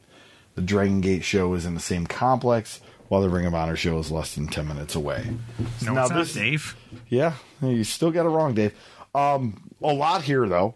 Uh, the Philadelphia match announcement, just to get talk about, like you know, Gargano's back, Lince Lince Dorado, like eye for talent, man, definitely an eye for talent. Uh, and then Evolve. uh, obviously, we know what Evolve would come to be. Now it's a WWE owned property. Almost became an NXT sister promotion. I mean, it was an NXT sister promotion, but it almost became like an NXT like B show. If and you- NXT you- farm, you- a farm league to NXT, which I Yeah. think was like what the initial idea was before the pandemic. Just which it unofficially was when it wasn't owned by. WWE. yeah, like they would tell Gabe like we want to see this guy, we want we want you to push this guy or that guy, and yeah, basically just see if certain guys can handle uh can handle the big leagues. Yeah, it was crazy during that time period where, you know, WWE doesn't open the forbidden door much more anymore. Uh maybe they will with the new regime, but the old regime didn't really do that, but but yet you're seeing this happen where NXT talent are like working evolve weekends regularly. so um but yeah, we'll move on to the Figure Four Weekly, November seventeenth, uh, two thousand nine. The WrestleMania weekend schedule at this point has ROH and Dragon Gate head to head on Friday night, uh, and Ring of Honor at one p.m. on Saturday. The Hall of Fame at four on Saturday, and Dragon Gate at eight p.m. on Saturday. Meaning anyone that wants to be hardcore at ten all three can. Uh, then WrestleMania on Sunday. All three days will have also have a WWE access throughout the day. TNA won't be running any shows as they already got a weekend booked in Canada. Uh, Dragon Gate USA signed a deal with the Masked Republic, the first uh, integrated live event merchandising and media organization in the United States, specializing in the emerging growth of lucha libre. Do you know who's behind the Masked Republic? Who's that? I like how these names just come back. Kevin Kleinrock. Of course. Every time we do one of these episodes, another name of a past episode pops up. Have you ever noticed? I think Kleinrock has been in every episode we've done. Almost. oh, Marquez was in a lot. Kleinrock. Yeah, we we haven't we haven't uh Marquez hasn't come up in the notes yet. No, he hasn't, no, he hasn't come up. Um, but yeah, uh, that's an interesting tidbit. But um, was Access doing matches at this time? I don't think they were. Um, I feel like matches at Access were a fairly newer thing in the mid 2010s. I could be wrong, though. I could be totally wrong. yeah, because I don't think they started until NXT, and Yeah. there was no NXT, it was still FCW at this point. I mean, we could be totally wrong. Um, Yeah, but I feel like- the point of Access matches were to really just kill the WrestleCon shows. Oh yeah, definitely. January 23rd, 2009, they've announced uh, that the March 28th show in Phoenix, which will be taped for pay per view, will start at 8 p.m., with WWE doing the Hall of Fame at 4 p.m. They're running that night. Uh, Ring of Honor is going to uh, be at 1 p.m. The shows will be at the Celebrity Theater in Phoenix, including a March 27th head to head show with the first Ring of Honor show. Here we go.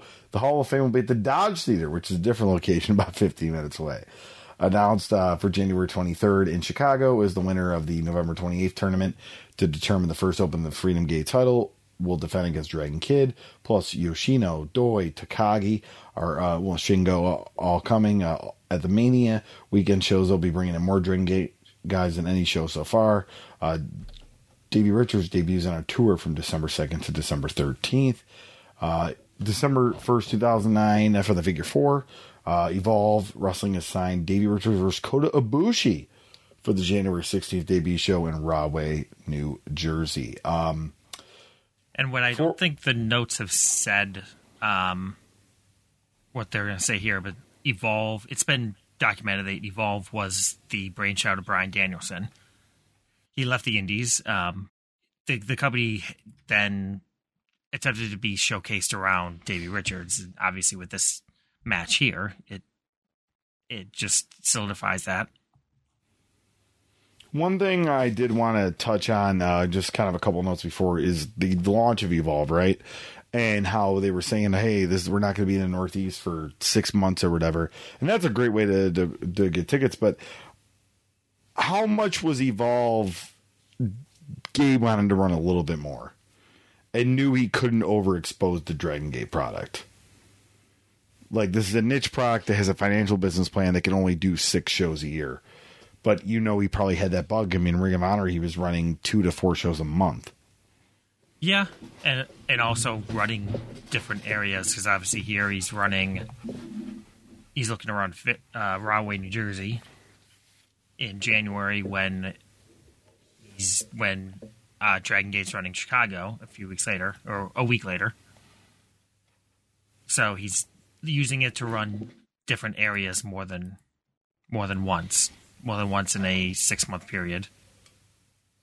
If we look at yeah, if we look at some of the early Evolve shows, um, I don't want to say it's a lower budget show, but he definitely was not. He was uh, using a lot more U.S. guys and a lot more guys that were not as expensive as the fly-ins. I mean, Kyle O'Reilly, Bobby Fish, Chuck Taylor, Cheech, Eric Cannon. There's still a good amount on here that uh, are driving. All, all Like, great workers. Yeah. but they're But- yeah they're driving. Mercedes Martinez, J- Jimmy Jacobs, Ken Doane, Chris Dickinson, uh, Gargano, TJP. He's got Chikara guys on the show. Um, Brodie Lee was on the first show, and he obviously drove in for that. He also had the the Colony Hero was local for that. So yeah, it was a it was a similar show. I think I feel like Evolve could be classified more as a Ring of Honor clone than Dragon Gate, just because of the talent that was used and the whole the the whole concept.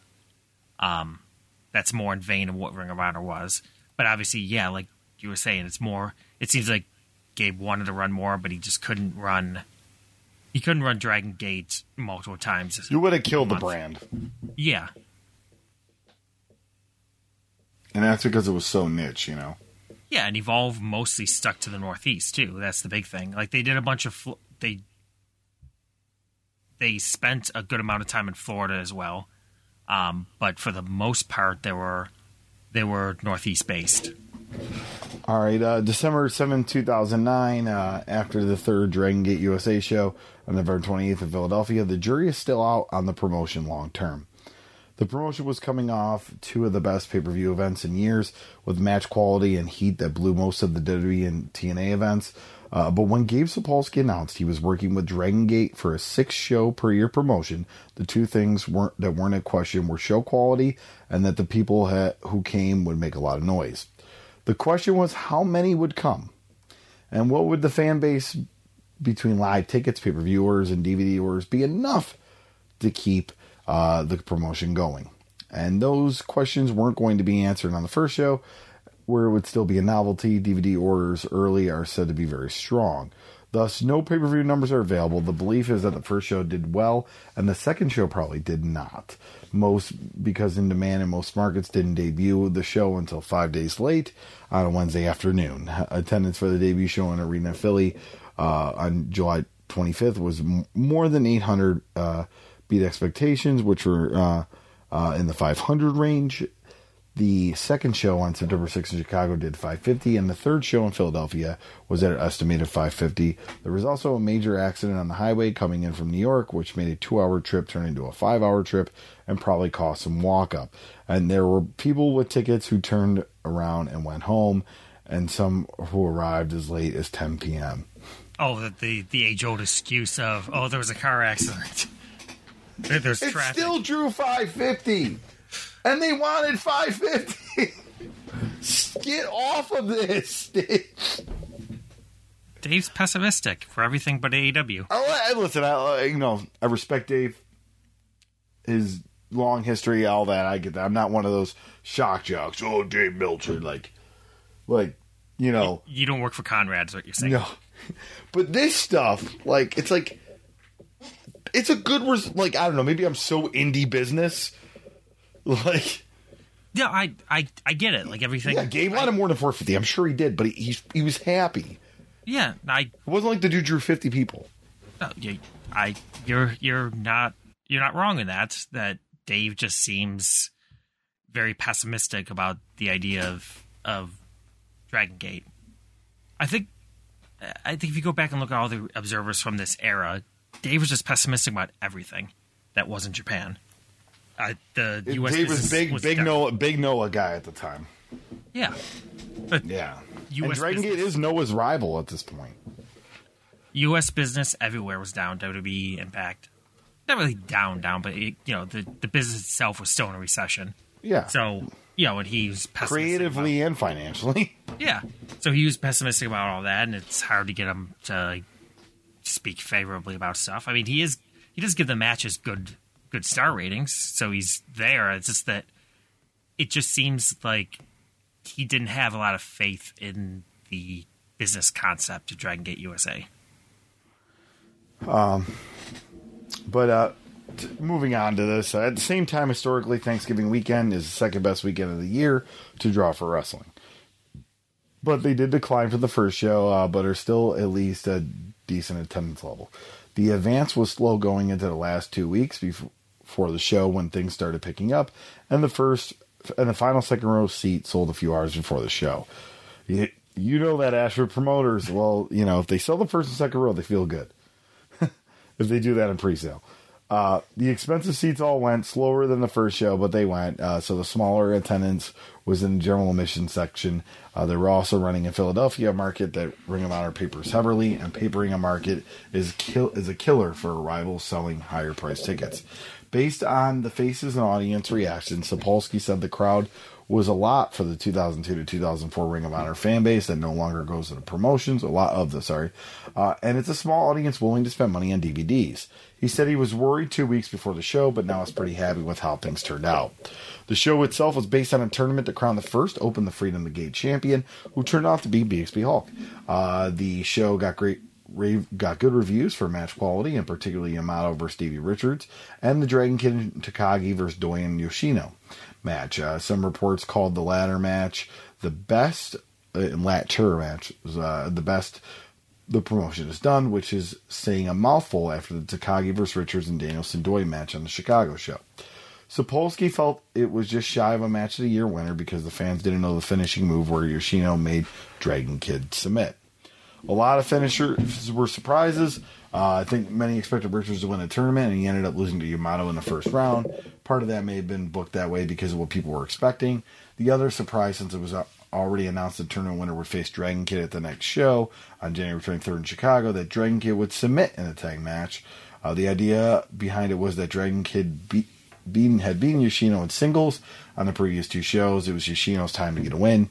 The idea is that if Dragon Kid beats Hulk, the Dragon Kid versus Yoshino for the title would make sense with the submission. Well, if Dragon Kid beats Hulk, it makes perfect sense, but one would think that you'd want to establish a champion and a championship before bouncing it around. They teased the idea of Doi versus Yoshino versus the Young Bucks on the show. Other names announced are CIMA, Jimmy Jacobs, Jigsaw, Kendrick, uh, Mochizuki, John Moxley, Quackenbush, Richards, Takagi, Super Crazy, and Yamato. Nevertheless, in this day and age, this isn't as important as answering the unanswerable question as the legs of style. As of right now, it's certainly not a failure, but another set of drops in attendance in each market on future shows wouldn't be good. All right. So yeah, th- so 550 again. Yes, a drop from the original Philadelphia show. That was higher than what they wanted. Still 550 is pretty good for this niche promotion. Yes. Uh, and again, and Sapolsky, eye for talent. Yeah. John Moxley. First and, person to get, put John Moxley in a huge platform. Yeah. And again, this is, I think, Dave thinking, or Dave believing that ticket sales are what's going to make or break this company. And obviously, it's not. It's the DVD sales and it's the pay per view revenue, which to this day, that's still for a good amount of super indies. That's their bread and butter. That's where they're making more money. They're not making it on on house on ticket revenue. They're making it on streaming. And just to read these uh, results here, uh, the pre-show, guys, the pre-show, Kyle O'Reilly beat Adam Cole. Granted, it's a young Kyle O'Reilly and a young Adam Cole. But that was on the pre show in 2009 at Dragon Gate USA. Also, John Moxley beating B Boy. Which B Boy's had a little bit of resurgence, right, on the West Coast? Yeah. Uh, actually, he's been doing some East Coast stuff. He was with us in uh, in uh, Charlotte and Atlanta for GCW a few weeks ago. He's, he's getting back out there. He's also team. L- well, is he team LA fights? uh, yes, he is actually. yes, he's, uh, he's, a member of the team. But um, yeah, he's uh, out there as the grizzled vets, having uh, still having bangers. And it's good to see. He was definitely one of my favorites in the CZW era. Um, I think I want to say he he did Lucha Underground too, right? If I remember correctly, he may have been involved with that. He's, he's made it around. I could be I could be wrong. Um, uh, Dave went over some of the highlights, but I'll just quickly talk about the results here. Uh, uh, Akuma uh, went over Hallowicked, uh, who replaced Jigsaw, who was caught in the traffic problems. The Young Bucks, Gargano, and Lince Dorado. Uh, BXB Hulk uh, beat Brian Kendrick. Uh, CIMA won a four way title qualifier over Jorge Rivera, Mike Quackenbush, and Super Crazy. Uh, Yamato pinned Richards. Jigsaw pinned. So Jigsaw got there. Yeah. he pin kicks. Imagine you're like, okay, we'll put you on a later match. I mean, that happens. But Eddie Kingston here uh, in Dragon Gate USA now. Once again, I have a talent. Uh, Yoshino and uh, beat Dragon Kid and Takagi. Uh, BXB Hulk won a four way over Yamato, CIMA, and Akuma to be the first champion. Uh, Sapolsky, uh, and yeah, so that's that's pretty much the rundown there. Um, December 30th, 2009, Gabe Sapolsky's Evolve Group debut show on January 16th in Rahway, New Jersey has Davey Richards versus Kota Ibushi, Quackenbush and Jigsaw versus Hallowicked. Uh, or, I'm sorry, Quackenbush and Jigsaw versus Hallowicked. Wait, how is this? Yeah, he's definitely. I'm sorry, Quackenbush, Jigsaw, and Hallowicked versus Akuma, Icarus, and Brodie Lee. Uh, Eye for Talent, once again. TJP, uh, versus Saw, Minoru and Chuck Taylor versus Cheech. The evolved name was the idea of Bryan Danielson, who, yeah, and this is what you talked about. He emailed the Sapolsky on tour Japan. Uh, and Danielson was going to be the star of this promotion until he got signed there. Um, but yeah, uh, you see there, like, Kota Ibushi, Brodie Lee. Um, definitely, you know, when you talk about the before they were stars, I don't think people give this enough credit. You mean this era? Yes. Yeah. But especially, I think, like Dragon Gate and Evolve, like in this time period. Yeah. I mean, yeah, Ring of Honor used Brodie Lee a little bit, but he's he's putting Brodie Lee on the, I guess you would call it a, a one of the first super indies Evolve. Yeah, because I think Evolve, uh, Evolve, Dragon Gate Evolve was actually his first contract in wrestling. Yep. Because um, he definitely was there.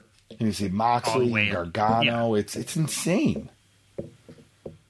What's happening here in 2010? you know. I mean, Moxley and Gargano are both are probably two of the ten biggest stars in wrestling right now. It's it's crazy. Uh, January 18, 2010, Kendrick versus Jacobs uh, was added to the January 23rd show in Chicago on the main card. In a prelim match for ringside ticket holders, they've had Eric Cannon versus Lince Dorado versus Holloway versus Johnny Gargano versus Kyle O'Reilly versus John Moxley. Uh, with the show being less than two weeks away and I'm having second row tickets discounted $10 earlier this week, this isn't a good sign considering one of the things Sapolsky vowed was starting the group was they wouldn't do sales and discounts. From what I gather, they still really don't know how pay per view sales did, even the first show, and are not confident in the second show due to a lot of systems not airing until Wednesday after the announced start date. However, DVD sales and the promotion have been very strong, but getting people to come to shows and attend haven't been easy. The prior shows have ranged from okay to good, but second row available for a second show in Chicago on a late date isn't great. Um, this wouldn't be the first promotion where very delayed pay per view sales have hindered growth. no. Like, I mean, how many times have we hear, oh, yeah, the pay per view sales are going to. And and then, of course, they think, I, I think some promoters, Sapolsky obviously knew the model, but I think some of these promoters that have ran a lot of these one off shows, uh, forget, don't realize how delayed pay per view sales were at that point. I mean, I don't know how streaming sales are now. Would like maybe you know a little bit, Ashford. I'll go into granular. How quick do you see your profit from FITE TV? Do you know? Um, I I've never accepted payment from FITE. Um, but well, I'm not saying you, but I'm yeah, saying yeah. if you maybe knew. Uh, I believe it's I believe it's every month. Um, See, that's not bad. So, but it's it's at the end of a month. Um, they pay out. I don't see. I don't know when exactly they pay out. I know for IWTV, you like you get that at the end of the month, like the first day of the next month, you're getting revenue. Um, so they're pretty. Jerry and his team are on on top of that. Um, I know for the Pivotshare networks, which would be title match, high spots, uh, any of that use that back end system, that used to be 15 days after the month ends, and now it's pretty much one to two to three months after. Um, so it it could vary. Um, but yeah, it's it's much better than what we've heard what, what traditional pay per view used to be, where you're waiting. It's every quarter, so you're waiting three months, where you're where you're like telling talent like it's you just have to wait. Like if if Jim Crockett didn't have to wait three months, would he have had to have sell? Would he have had to sell the company to Ted Turner? Um like if he got that money in 15 days. Yeah, I mean, WCW. I I mean that could be said for a lot. I think that could be said. I mean, Jarrett talks about how it was tough to keep the lights on in TNA for the first year because they were running on that weekly system. Yeah, and, And, you're uh, not getting that money for Yeah, for like weeks or months down the line. And ECW too, like In Demand owed Heyman hundreds of thousands of dollars, if not seven figures. I don't remember off the top of my head, but like they owed him a good amount. Like that's that's make or break for a lot of these small companies. I wonder if that was Herb Abrams' defense. Guys, the pay per view money, it's going to come in soon. Trust me. Have a cookie. Yeah, Her- Herb would Herb would say that he had like what, five five million buys, six million. Did- that- that's a lie, right? Did he really would say it? Oh, no, I, I'm just I'm just assuming because it's Herb. I mean, he probably probably did. Yeah. Oh yeah, we we're doing four hundred thousand buys. That would Whatever- definitely be whatever- the number he would say. Whatever WrestleMania did that year, just uh, add like one more person. That's that's what Herb would have said. Oh, oh, just abs- absolutely phenomenal. Um, moving. oh man, I love how we got into Herb Abrams talk. Uh, moving on, January twenty fifth, two thousand ten. have we mentioned him every show too? We have not. We, we have actually not like because because Herb's in a in a weird period where there's not a ton of indie wrestling, so he's been barely talked about. But yeah, I mean, we've we, we've talked about John Collins. I think I think he's come up in almost every uh, every every show, every topic so far. John Collins not- came up in a lot of yet. topics. Yes, Yeah. Um, he was definitely he he, he was definitely involved in the uh, Prentice episodes. Yeah. January 25th, 2010, uh, added to the January 23rd taping will be uh, Mochizuki defending FIP title against Davey Richards. I think it would be a U.S. pay per view that this would be a title switch. Uh, they do a pay per view review. Um, this is just uh, what Dave, after watching the pay per view, uh, it's funny the pay per view show will have two of the best matches, most likely in U.S. television, would be actually the weakest of the three of Dragon Gate USA offerings to date. It's not really a knock on the upcoming Freedom Fight show, which uh, debuts on January 22nd, uh, taped on November 28th. It's more of a mark that the two prior shows are the two best pay per view shows in years, and this is right, right there up with them. Uh, like the last one, it had matches that were off the charts. Uh, I'm just gonna. The show will not air on Dish Network, which cuts availability of the show significantly. DirecTV doesn't air Dragon Gate pay per views either, so it's pretty much only available in homes that have cable. That's huge. In this Yeah. period, in 2010, that's huge. Uh, but there were problems. The production is the same Dragon Gate pay per view as like others. Ring of Honor pay per views before that. Uh, if you need the major league look, you aren't going to get it. That said, the sound of the show when interviews were done in the ring was bad. A different level than before. It was like being in the arena with a bad sound system. You could hardly understand what was being said. It was somewhat bad in the show open, but really got annoying after the second match. Um, I mean, I could just just reading that. I'm going to guess that they didn't they didn't connect a they didn't bring a clean feed from the microphone into the into the the live production or into the video production, live stream, because that's that would explain. Anytime you watch a live stream now and you could barely hear the the microphone, that would be the reason. Um, speaking of live stream here, uh, you know, we've seen Dave mention multiple times about the production quality of the show. And you are a big part of this, so this is why this is a good conversation to have with you. Do you think you know, we talk about maybe it's just I don't know, the do it yourself culture, maybe it's the you know, just the quality of talent or wherever it might be. But do you think the rise of independent wrestling being so prominent in today's world has to be the production quality of it? Because it is significantly better than what it was for the past 20 years and beyond until probably the last few years? Um, I think the the increasing of production values with streaming could uh could be associated with that, um, because everyone knows with how Go Fight Live used to be, how uh, how sketchy internet streaming was back then, and even Ring of Honor's early uh, foray into live streaming. Now, uh, now we still get problems. Um, not, I can't say we don't like, but everyone has problems. IWTV has problems. Jerry has problems.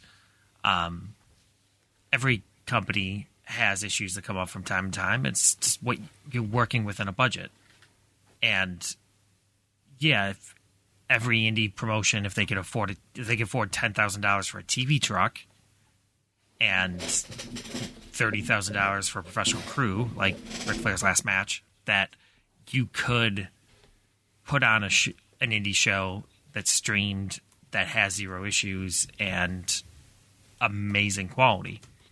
But you don't get that in indie wrestling. You get the DIY. You get a lot of teams that have professional equipment, but it's not like it's nowhere near WWE level, nowhere near AEW level. Um, but it's equipment that will present a steady stream compared to this era. And yeah, I think that has a big hand in why the business is business at that level has exploded. Um, IWTV just existing by its alone has done a lot too because Jerry's put a lot. Jerry's helped to build up a lot of small time indie feds and a lot of feds you wouldn't know. But I feel like today's production also makes low budget shows acceptable in the fans' eyes. Because as you just read there, that Dave is kind of knocking the production levels of Dragon Gate and Ring of Honor. And this was during that period too where Jim Ross would people like Jim Ross, but also Jim Ross would consistently rip on Ring of Honor's production about the lighting and all these little things. And here, of course, like Dave and Brian are ripping on basic things like audio. And now I think a lot of people are accustomed to a much lower quality product on the indies uh, without completely shitting on what I do and everyone else on my level and my my colleagues do.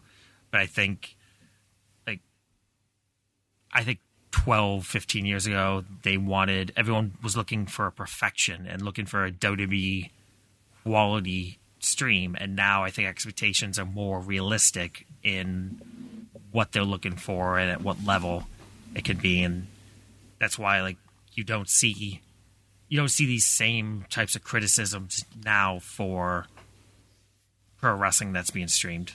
Even top notch, top level uh, pro wrestling like like GCW, but even like WrestlePro, which has WrestlePro has amazing production with lighting, with videos.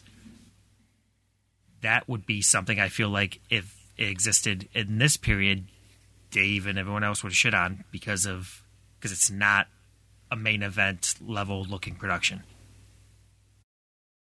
All right, uh, January 26, 2010, Figure 4 Weekly. Dragon Gate USA uh, taped their latest pay per view on Saturday night at the Congress Theater in Chicago. Some notes from the main card. Quackenbush and Jigsaw beat CIMA and Super Crazy in a fun, high spot centric tag match to open the show. Crazy was super over and actually used the Japanese thunder sticks uh, to clean house during his comeback. Fans went nuts for that. Um, I forgot about the thunder sticks. Those were a big thing in sports for a while, too. Uh, Kendrick beat Jimmy Jacobs. The angle here was that Kendrick came to the ring with Lacey. Yes, Jacobs' old Ring of Honor flame, and she kissed Jimmy as a distraction, leading to Kendrick getting the win. Uh, Moxley and Kendrick beat on Jacobs afterwards until Dreamer made Tommy Dreamer made a save, uh, perhaps setting up a tag match on the next show. Uh, fans loved Dreamer. Uh, Davey Richards and Mochizuki uh, beat Mochizuki to win the F Full Impact Pro Championship. Not nearly to level of the most recent Davey matches, so it was said to be disappointing. My guess would be that a disappointing Davey Richards match would still be pretty fucking good. uh, That that's I- Brian's uh yes, yeah, um, yeah. I mean, I can't disagree, uh, especially at that point, at that time. Uh, Doi Nishino, uh, but he's still, well, Richard's still putting on amazing matches. But yeah, um, Doi Nishino, uh, let's see here. Oh yeah, beat the Young Bucks, Generation Me and TNA, as he puts, uh, and Shin- Shingo and Yamato in one of those crazy elimination matches, said to be excellent and the best match on the show. In the main event, BXB Hulk beat Dragon Kid to retain the Open the Freedom Gate title in a great main event, probably second best on the show. They worked a different main match than you'd think. Uh, more traditional with less high flying from Kid. Didn't get a final attendance, but it was down to 50 to 100 from the last show. The company figured they'd be up 100 to 200 based on the success of the September show, but it didn't work out. It's considered a bump in the road, nothing to freak out about. They also get pay per view numbers for the first show. Uh, oh, they got pay per view numbers in for the first show. We don't know the exact numbers, but they had estimates that came in right in the middle of those. So a mild success, but nothing to throw a major party over. One positive was that they sold merchandise like crazy. It was described as an old school 2002 to 2006 Ring of Honor crowd, and that they were uh, eager to open their wallets, provided they were given something they felt was worthwhile to pay for.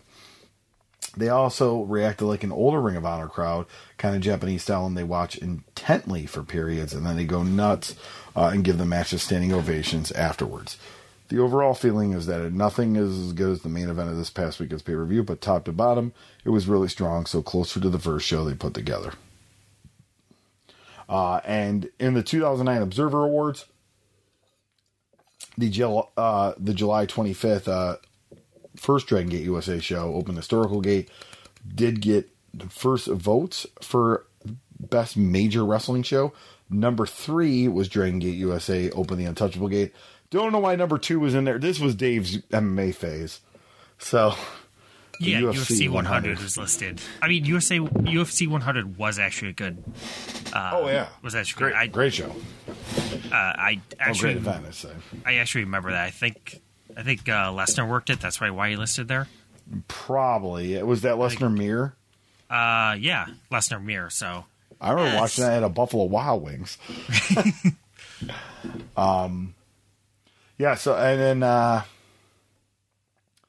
uh, let's see here. Are, are there any honorable mentions? No, uh, but they have here that uh, Dragon Gate USA ran two shows their pay per view 2009. They finished in one and third. The only promotion besides Dragon Gate USA to have two shows in the top ten are WWE with Mania at four and Backlash at six here.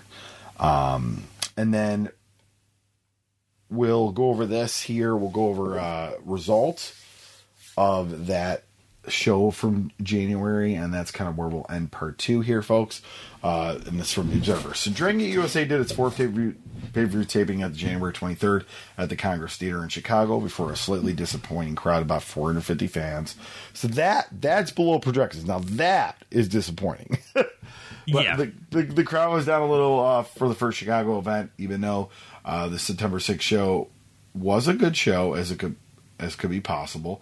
The scorecard of these events are that they're an all hardcore crowd, which goes down slightly with each return visit. The expensive seats all sell, but the general admissions are tough sells. Uh, those who come spend a ton of merchandise, and DVD sales of the first show are excellent. The pay per view numbers for that first airing in September were okay. It was given wasn't given a number, but to me, a number of 10,000 would be termed uh, very good for a promotion at this uh, level. Doing a tape show, Ring of Honor peaked at the 10,000 level, so it's probably close to 5,000 to 7,500 because less than 5,000 would be considered disappointing numbers. I'm going to move on. Dave reports months ago that they would be happy with 2,000. How is 5,000 disappointing? yeah, how he considers it to be disappointing because, like, yeah, he said Ring of Honor peaked at ten thousand. Doesn't mean Ring of Honor is currently doing or at this point doing ten thousand. Like, I think so. If they did forty five hundred, Dave would consider that disappointing. And I gotta say this, and I think this needs to be said. It's very interesting that Dave can't get a a pay per view number for a show m- months uh, uh, before, but he gets those AEW pay per view numbers pretty quickly. Yeah, I mean, it seems it's almost like he has an inside track somewhere. Oh, his estimate's usually higher than Thurston's, uh, Brandon Thurston's. oh yeah, he's getting the estimate from. He's not getting it from Thurston, obviously. yeah, no. Um, uh, let's see here. Uh, yeah, so uh, to continue on to this tirade, sorry. The problem with the second show is expected it was done as well as the first show because so many systems didn't air the show on the Friday night premiere and nobody aired it on Sunday, where a lot of the buys take place because wrestling fans are familiar with buying Sunday night pay per views. The third pay per view, which aired on January 22nd, was hurt because the Dish Network didn't carry the show, so it's likely down 10 to 20% on the second show. Uh, the show taped over the weekend uh, will air starting on March 5th. There are some changes going forward in the promotion. The plan is to bring in stars from Japan six times a year. The second will be shows on March 26th, March 27th in Phoenix for WrestleMania weekend. The March 26th show will be exclusively for DVD sales, headlined by BXB Hulk vs. Davey Richards for the Open the Freedom Gate title. The March 27th show will be a pay per view taping that will air in May. On the other four trips, the plan has changed from a single show to running two shows on the weekends. There will be a major show which will be taped for pay per view, and then a smaller show on the night before taped for DVD sales. The idea would be more effective with guys being flown in for three days, so they just sit around a day anyway. Of those four trips, one will be a return to Philadelphia, and another will be September 25th show in Chicago. The other two shows will be new markets, which have yet to be finalized. The show said to be very good with no match of the year candidates, but the top three matches are all said to be excellent. The first four matches were not taped for the pay per view, although the TJP versus Gran Akuma match was said to be really good, may fit into the show. So this is the pre-show, folks. Uh, Kyle O'Reilly won a six-way match over Eric Cannon, Johnny Gargano, Brad Allen, John Moxley, and Lince Dorado. Uh, Silas Young pinned Hallowicked uh, to w- retain the AAW Championship, which is an indie group that runs in nearby Berwyn, Illinois. AAW still still going strong. Uh, Moxley pinned Darin Corbin in a quick squash. Uh, Kendrick and Moxley were put together as a team in a last pay per view. Came out, challenged Tommy Dreamer to come out. They called him old and washed up. Kendrick said he was mad because Dreamer was an office stooge in WWE and kept him from getting any success. Uh, TJP beat Gran Akuma with a variation of the sharpshooter. Uh, Mike Quackenbush and Jigsaw beat CIMA and Super Crazy in a good match. Uh, Kendrick beat Jimmy Jacobs. Kendrick vowed he would beat Jacobs uh, in the game of psychological warfare and brought out Lacey, who was Jacobs' love interest, and Ring of Honor. They had a great match. Uh, at the finish, Lacey teased going back with Jacobs, but instead distracted him, allowing Kendrick to come in for uh, behind and get the pin. After the match, Kendrick and Moxley beat down Jacobs. Jacobs got the mic and started insulting Kendrick's wife. Taylor Matheny wasn't there. Kendrick and Moxley came out, and Kendrick said they aren't going to hurt Jacobs a lot worse than beating him up. Kendrick teased kissing Lacey, but instead Moxley clotheslined her. Dreamer then came out and brawled with Moxley for a few minutes, finally laying Moxley out with a DDT. The Dreamer stuff won't air on pay per view because he's still under a non compete with WWE. Um, when was Dreamer fired? What but here's my thing: if you're not going to air this, okay, wait a minute though. Yes, you're taping the pay per view in January, right? But if you don't air the pay per view until March, then then he's fine. Yeah, he left. Uh, he was released January fourth, two thousand ten. Oh no, yeah, March fifth wouldn't be. So he's fresh off a release here. He's two and a half weeks in. But even even still, I don't think it can even air after the fact because it was recorded. Yeah. Hmm. I mean, they did it. Oh, they did it okay. Or like the way they planned it, where Kendrick and Moxley beat down Jacobs, left, uh, and then that's where the segment would end. And Jacobs continued, grabbed the mic. They came back out, did the Dreamer stuff. So like it, they did it in a way where they could easily cut it out. Richards beat Mochizuki to regain the full impact pro heavyweight title. Uh, in a three way match, Yoshino and Do- uh, Doi uh, won over Shingo and Yamato and the Young Bucks.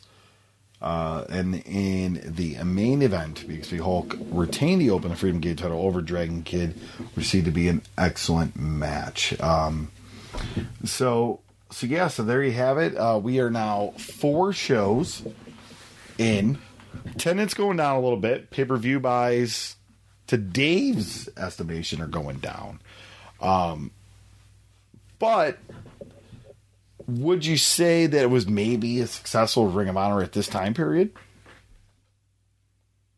I think it's compa- comparable. Comparable, yeah. I mean, we, uh, without looking up Ring of Honor numbers uh, to see how they fit, but I think I, I feel confident with the cards of Dragon Gate at this point and what Ring of Honor was putting out there that yeah, they're they're pretty much at the same level. All right, so with that, uh, we will stop this for now, and because then we got a lot leading up to the WrestleMania weekend shows, and uh, you know, with your busy schedule, my busy schedule, uh, we we wish we could do four or five hour episodes, but unfortunately, time doesn't allow that anymore uh, for our lives here. um, but yeah, so there you have it, folks. You know you're seeing now we we covered three more shows other than the opening show. Uh, you're seeing the dvd situation you know still kind of begging on that but really the pay-per-view buys hoping that the pay-per-view buys are good. And they and almost a year well seven months into the company they only know the first pay-per-view buys. So that's definitely uh, a deterrent of that. But also if you look at this roster and everything going on, clearly you a lot of the names we're talking about are going to be future huge stars. I mean, a pre-show match between Adam Cole and Kyle O'Reilly is just insane. But that was the pre-show. Um, so hey, when you go to your local indie show and watch a pre-show, those guys might end up being super big stars. You never know. Um, um well, depends on what indie indie fed you go to. I, I guess so. Um, so with that, uh, you know, we'll do part three in September, and uh, this probably be multiple parts, but it's it's great because this is the first. We have to remember there's a couple great things to this topic, and uh, and I think that's what makes it so interesting. First off, it's Gabe Sapolsky. We've talked about all these promoters. Uh, this show was a lot about prom- promoters that are have, for lack of a better word, polarizing. No matter what that might be, right? Um, Sapolsky is a he is a uh, Paul Heyman. Say disciple, maybe. Paul be a good Heyman word. For, protege. Protege. Yeah, that's the word I was looking for. So of course he's going to be an interesting topic, and it has been interesting. But what I was going to talk about too, this is a Japanese wrestling promotion in the United States, trying to actually run kind of fairly regularly we're getting that now with New Japan Strong and New Japan USA. Um, you know, and it's there's a lot to be said because I think there was a gap between the two when Drag Dragon USA closed and New Japan USA. I don't know anybody who's really trying to run regularly here from Japan. Um, so I find that fascinating uh, as well. Um, but yeah, so that that will do it for part two. Uh, of course, like I said, you can listen to us on Google Podcast, Spotify, Apple Podcasts, and all your favorite podcasting sites. Of course, it's RTA Pod on Twitter, Instagram, and Facebook. Um, thanks once again to BSCBP Radio Productions and Matt Johnson, the podcast precinct. Uh, you can check me out, uh, Chris Gullo. Um, I got a lot of stuff going on here. Uh, you can actually hear me every Sunday on WrestleNomics Radio. Uh, that's available on all your major podcasting sites and through Post Wrestling as well uh, where me, Brandon Thurston, Jesse Collins talk about the week that was in the business of professional wrestling. We've also been doing some uh, midweek Patreon shows too. So if you're not a subscriber to the WrestleNomics Patreon, you should be. Um, for myself, uh, Chris Gullo, Instagram, Twitter, face, Twitter, Facebook. Uh, you can also uh, buy my brand new T-shirt on ProWrestlingTees.com slash Chris Gullo, the Bowtie Mafia shirts. Uh, as far as upcoming dates, uh, I'll be at Southern Tier Wrestling on September 4th. Um, I will be at Excite Wrestling on September 17th. Uh, and that's about, it's a kind of a late September for me. October gets crazy, but kind of a late September for me. But bill season and my birthday and all that. So, but I'm sure I'll add some more dates as time goes on. Um, but Ash, you got a lot going on. Tell everybody. Yeah. Uh, so as we're recording this, this coming weekend we'll be the Second City Summit in Chicago. I'm producing every show there, so Black Label Pro, GCW, uh, Effie's Big Gay Brunch, uh, Settlement Series for IWTV. Week after that, the next Settlement Series in JCW. Week after that, I will be in the UK doing uh, producing TNT and GCW. Week after that, I'll be in LA and then Japan with GCW producing their shows there. Uh, coming right back. And the first week of October, I'll be at AC with GCW. Pretty much every GCW, every GCW show at this point is produced by me or uh, by one of my colleagues at GoPro. So uh, yeah, I'll be all over, uh, just working with GoPro and working with GCW and uh, the various feds that we produce for. Yeah, if you're in Chicago this weekend, you're happen to be any of those shows because he's producing a lot of shows uh, this weekend in Chicago. Uh, what's your favorite monster again, Ash? Uh, well, there's there's it, it depends on what time of day and what I'm doing, but I would appreciate a green monster. Yes. If anyone anyone can find any red monsters, those are very hard to come by. I have to buy them by the case on Amazon, and I've only found them. Those out were my wild. favorites too, man. I've only found them out in the wild in Texas. For a while, LA had them, but now they don't. So, like the, the last time in the last time in uh, Dallas, I found I found a few of them. Um, Yeah, I've moved those- to watermelon now because that's the closest I can get to that kind of feel of the red monster. black cherry too. Black cherry. I cannot find black cherry anywhere, but Amazon has those in cases. So I uh I stock up on those. But yeah, if but if you're also in, but if also Dave Meltzer, if you're also in Chicago, stop by and get a picture because uh, I I have not yet uh, ran into him at any shows, and I'm disappointed about that. Uh, rumor is my co-host Wrestlenomics might be in Chicago this weekend. He doesn't know yet. Oh, good. I'll, which which co-host, Jesse or, Uh, or Thurston. Oh, oh, okay. Thanks for letting me know. Now I'm just gonna text him the entire time. Be like, "Where are you?" um, all right, yeah, he, he hasn't decided yet. He's deciding tomorrow when he gets back from New York. Good. I'll put him to work. I'll give him a headset and be like, "Here, produce my cameraman." So yeah, so uh, that's going to do it for us. Uh, we'll see you in September. Uh, thank you guys for supporting us. I know we're not as re- regular schedule as we used to be, and you know we're not doing four up long hour episodes, and we do apologize about that. But we really do appreciate all your support. We still, even how crazy and busy our lives are, uh, we still. Uh, Want to talk about independent wrestling history and bring it to you guys at least once a month. So, thank you keep supporting independent wrestling and learn your independent wrestling history.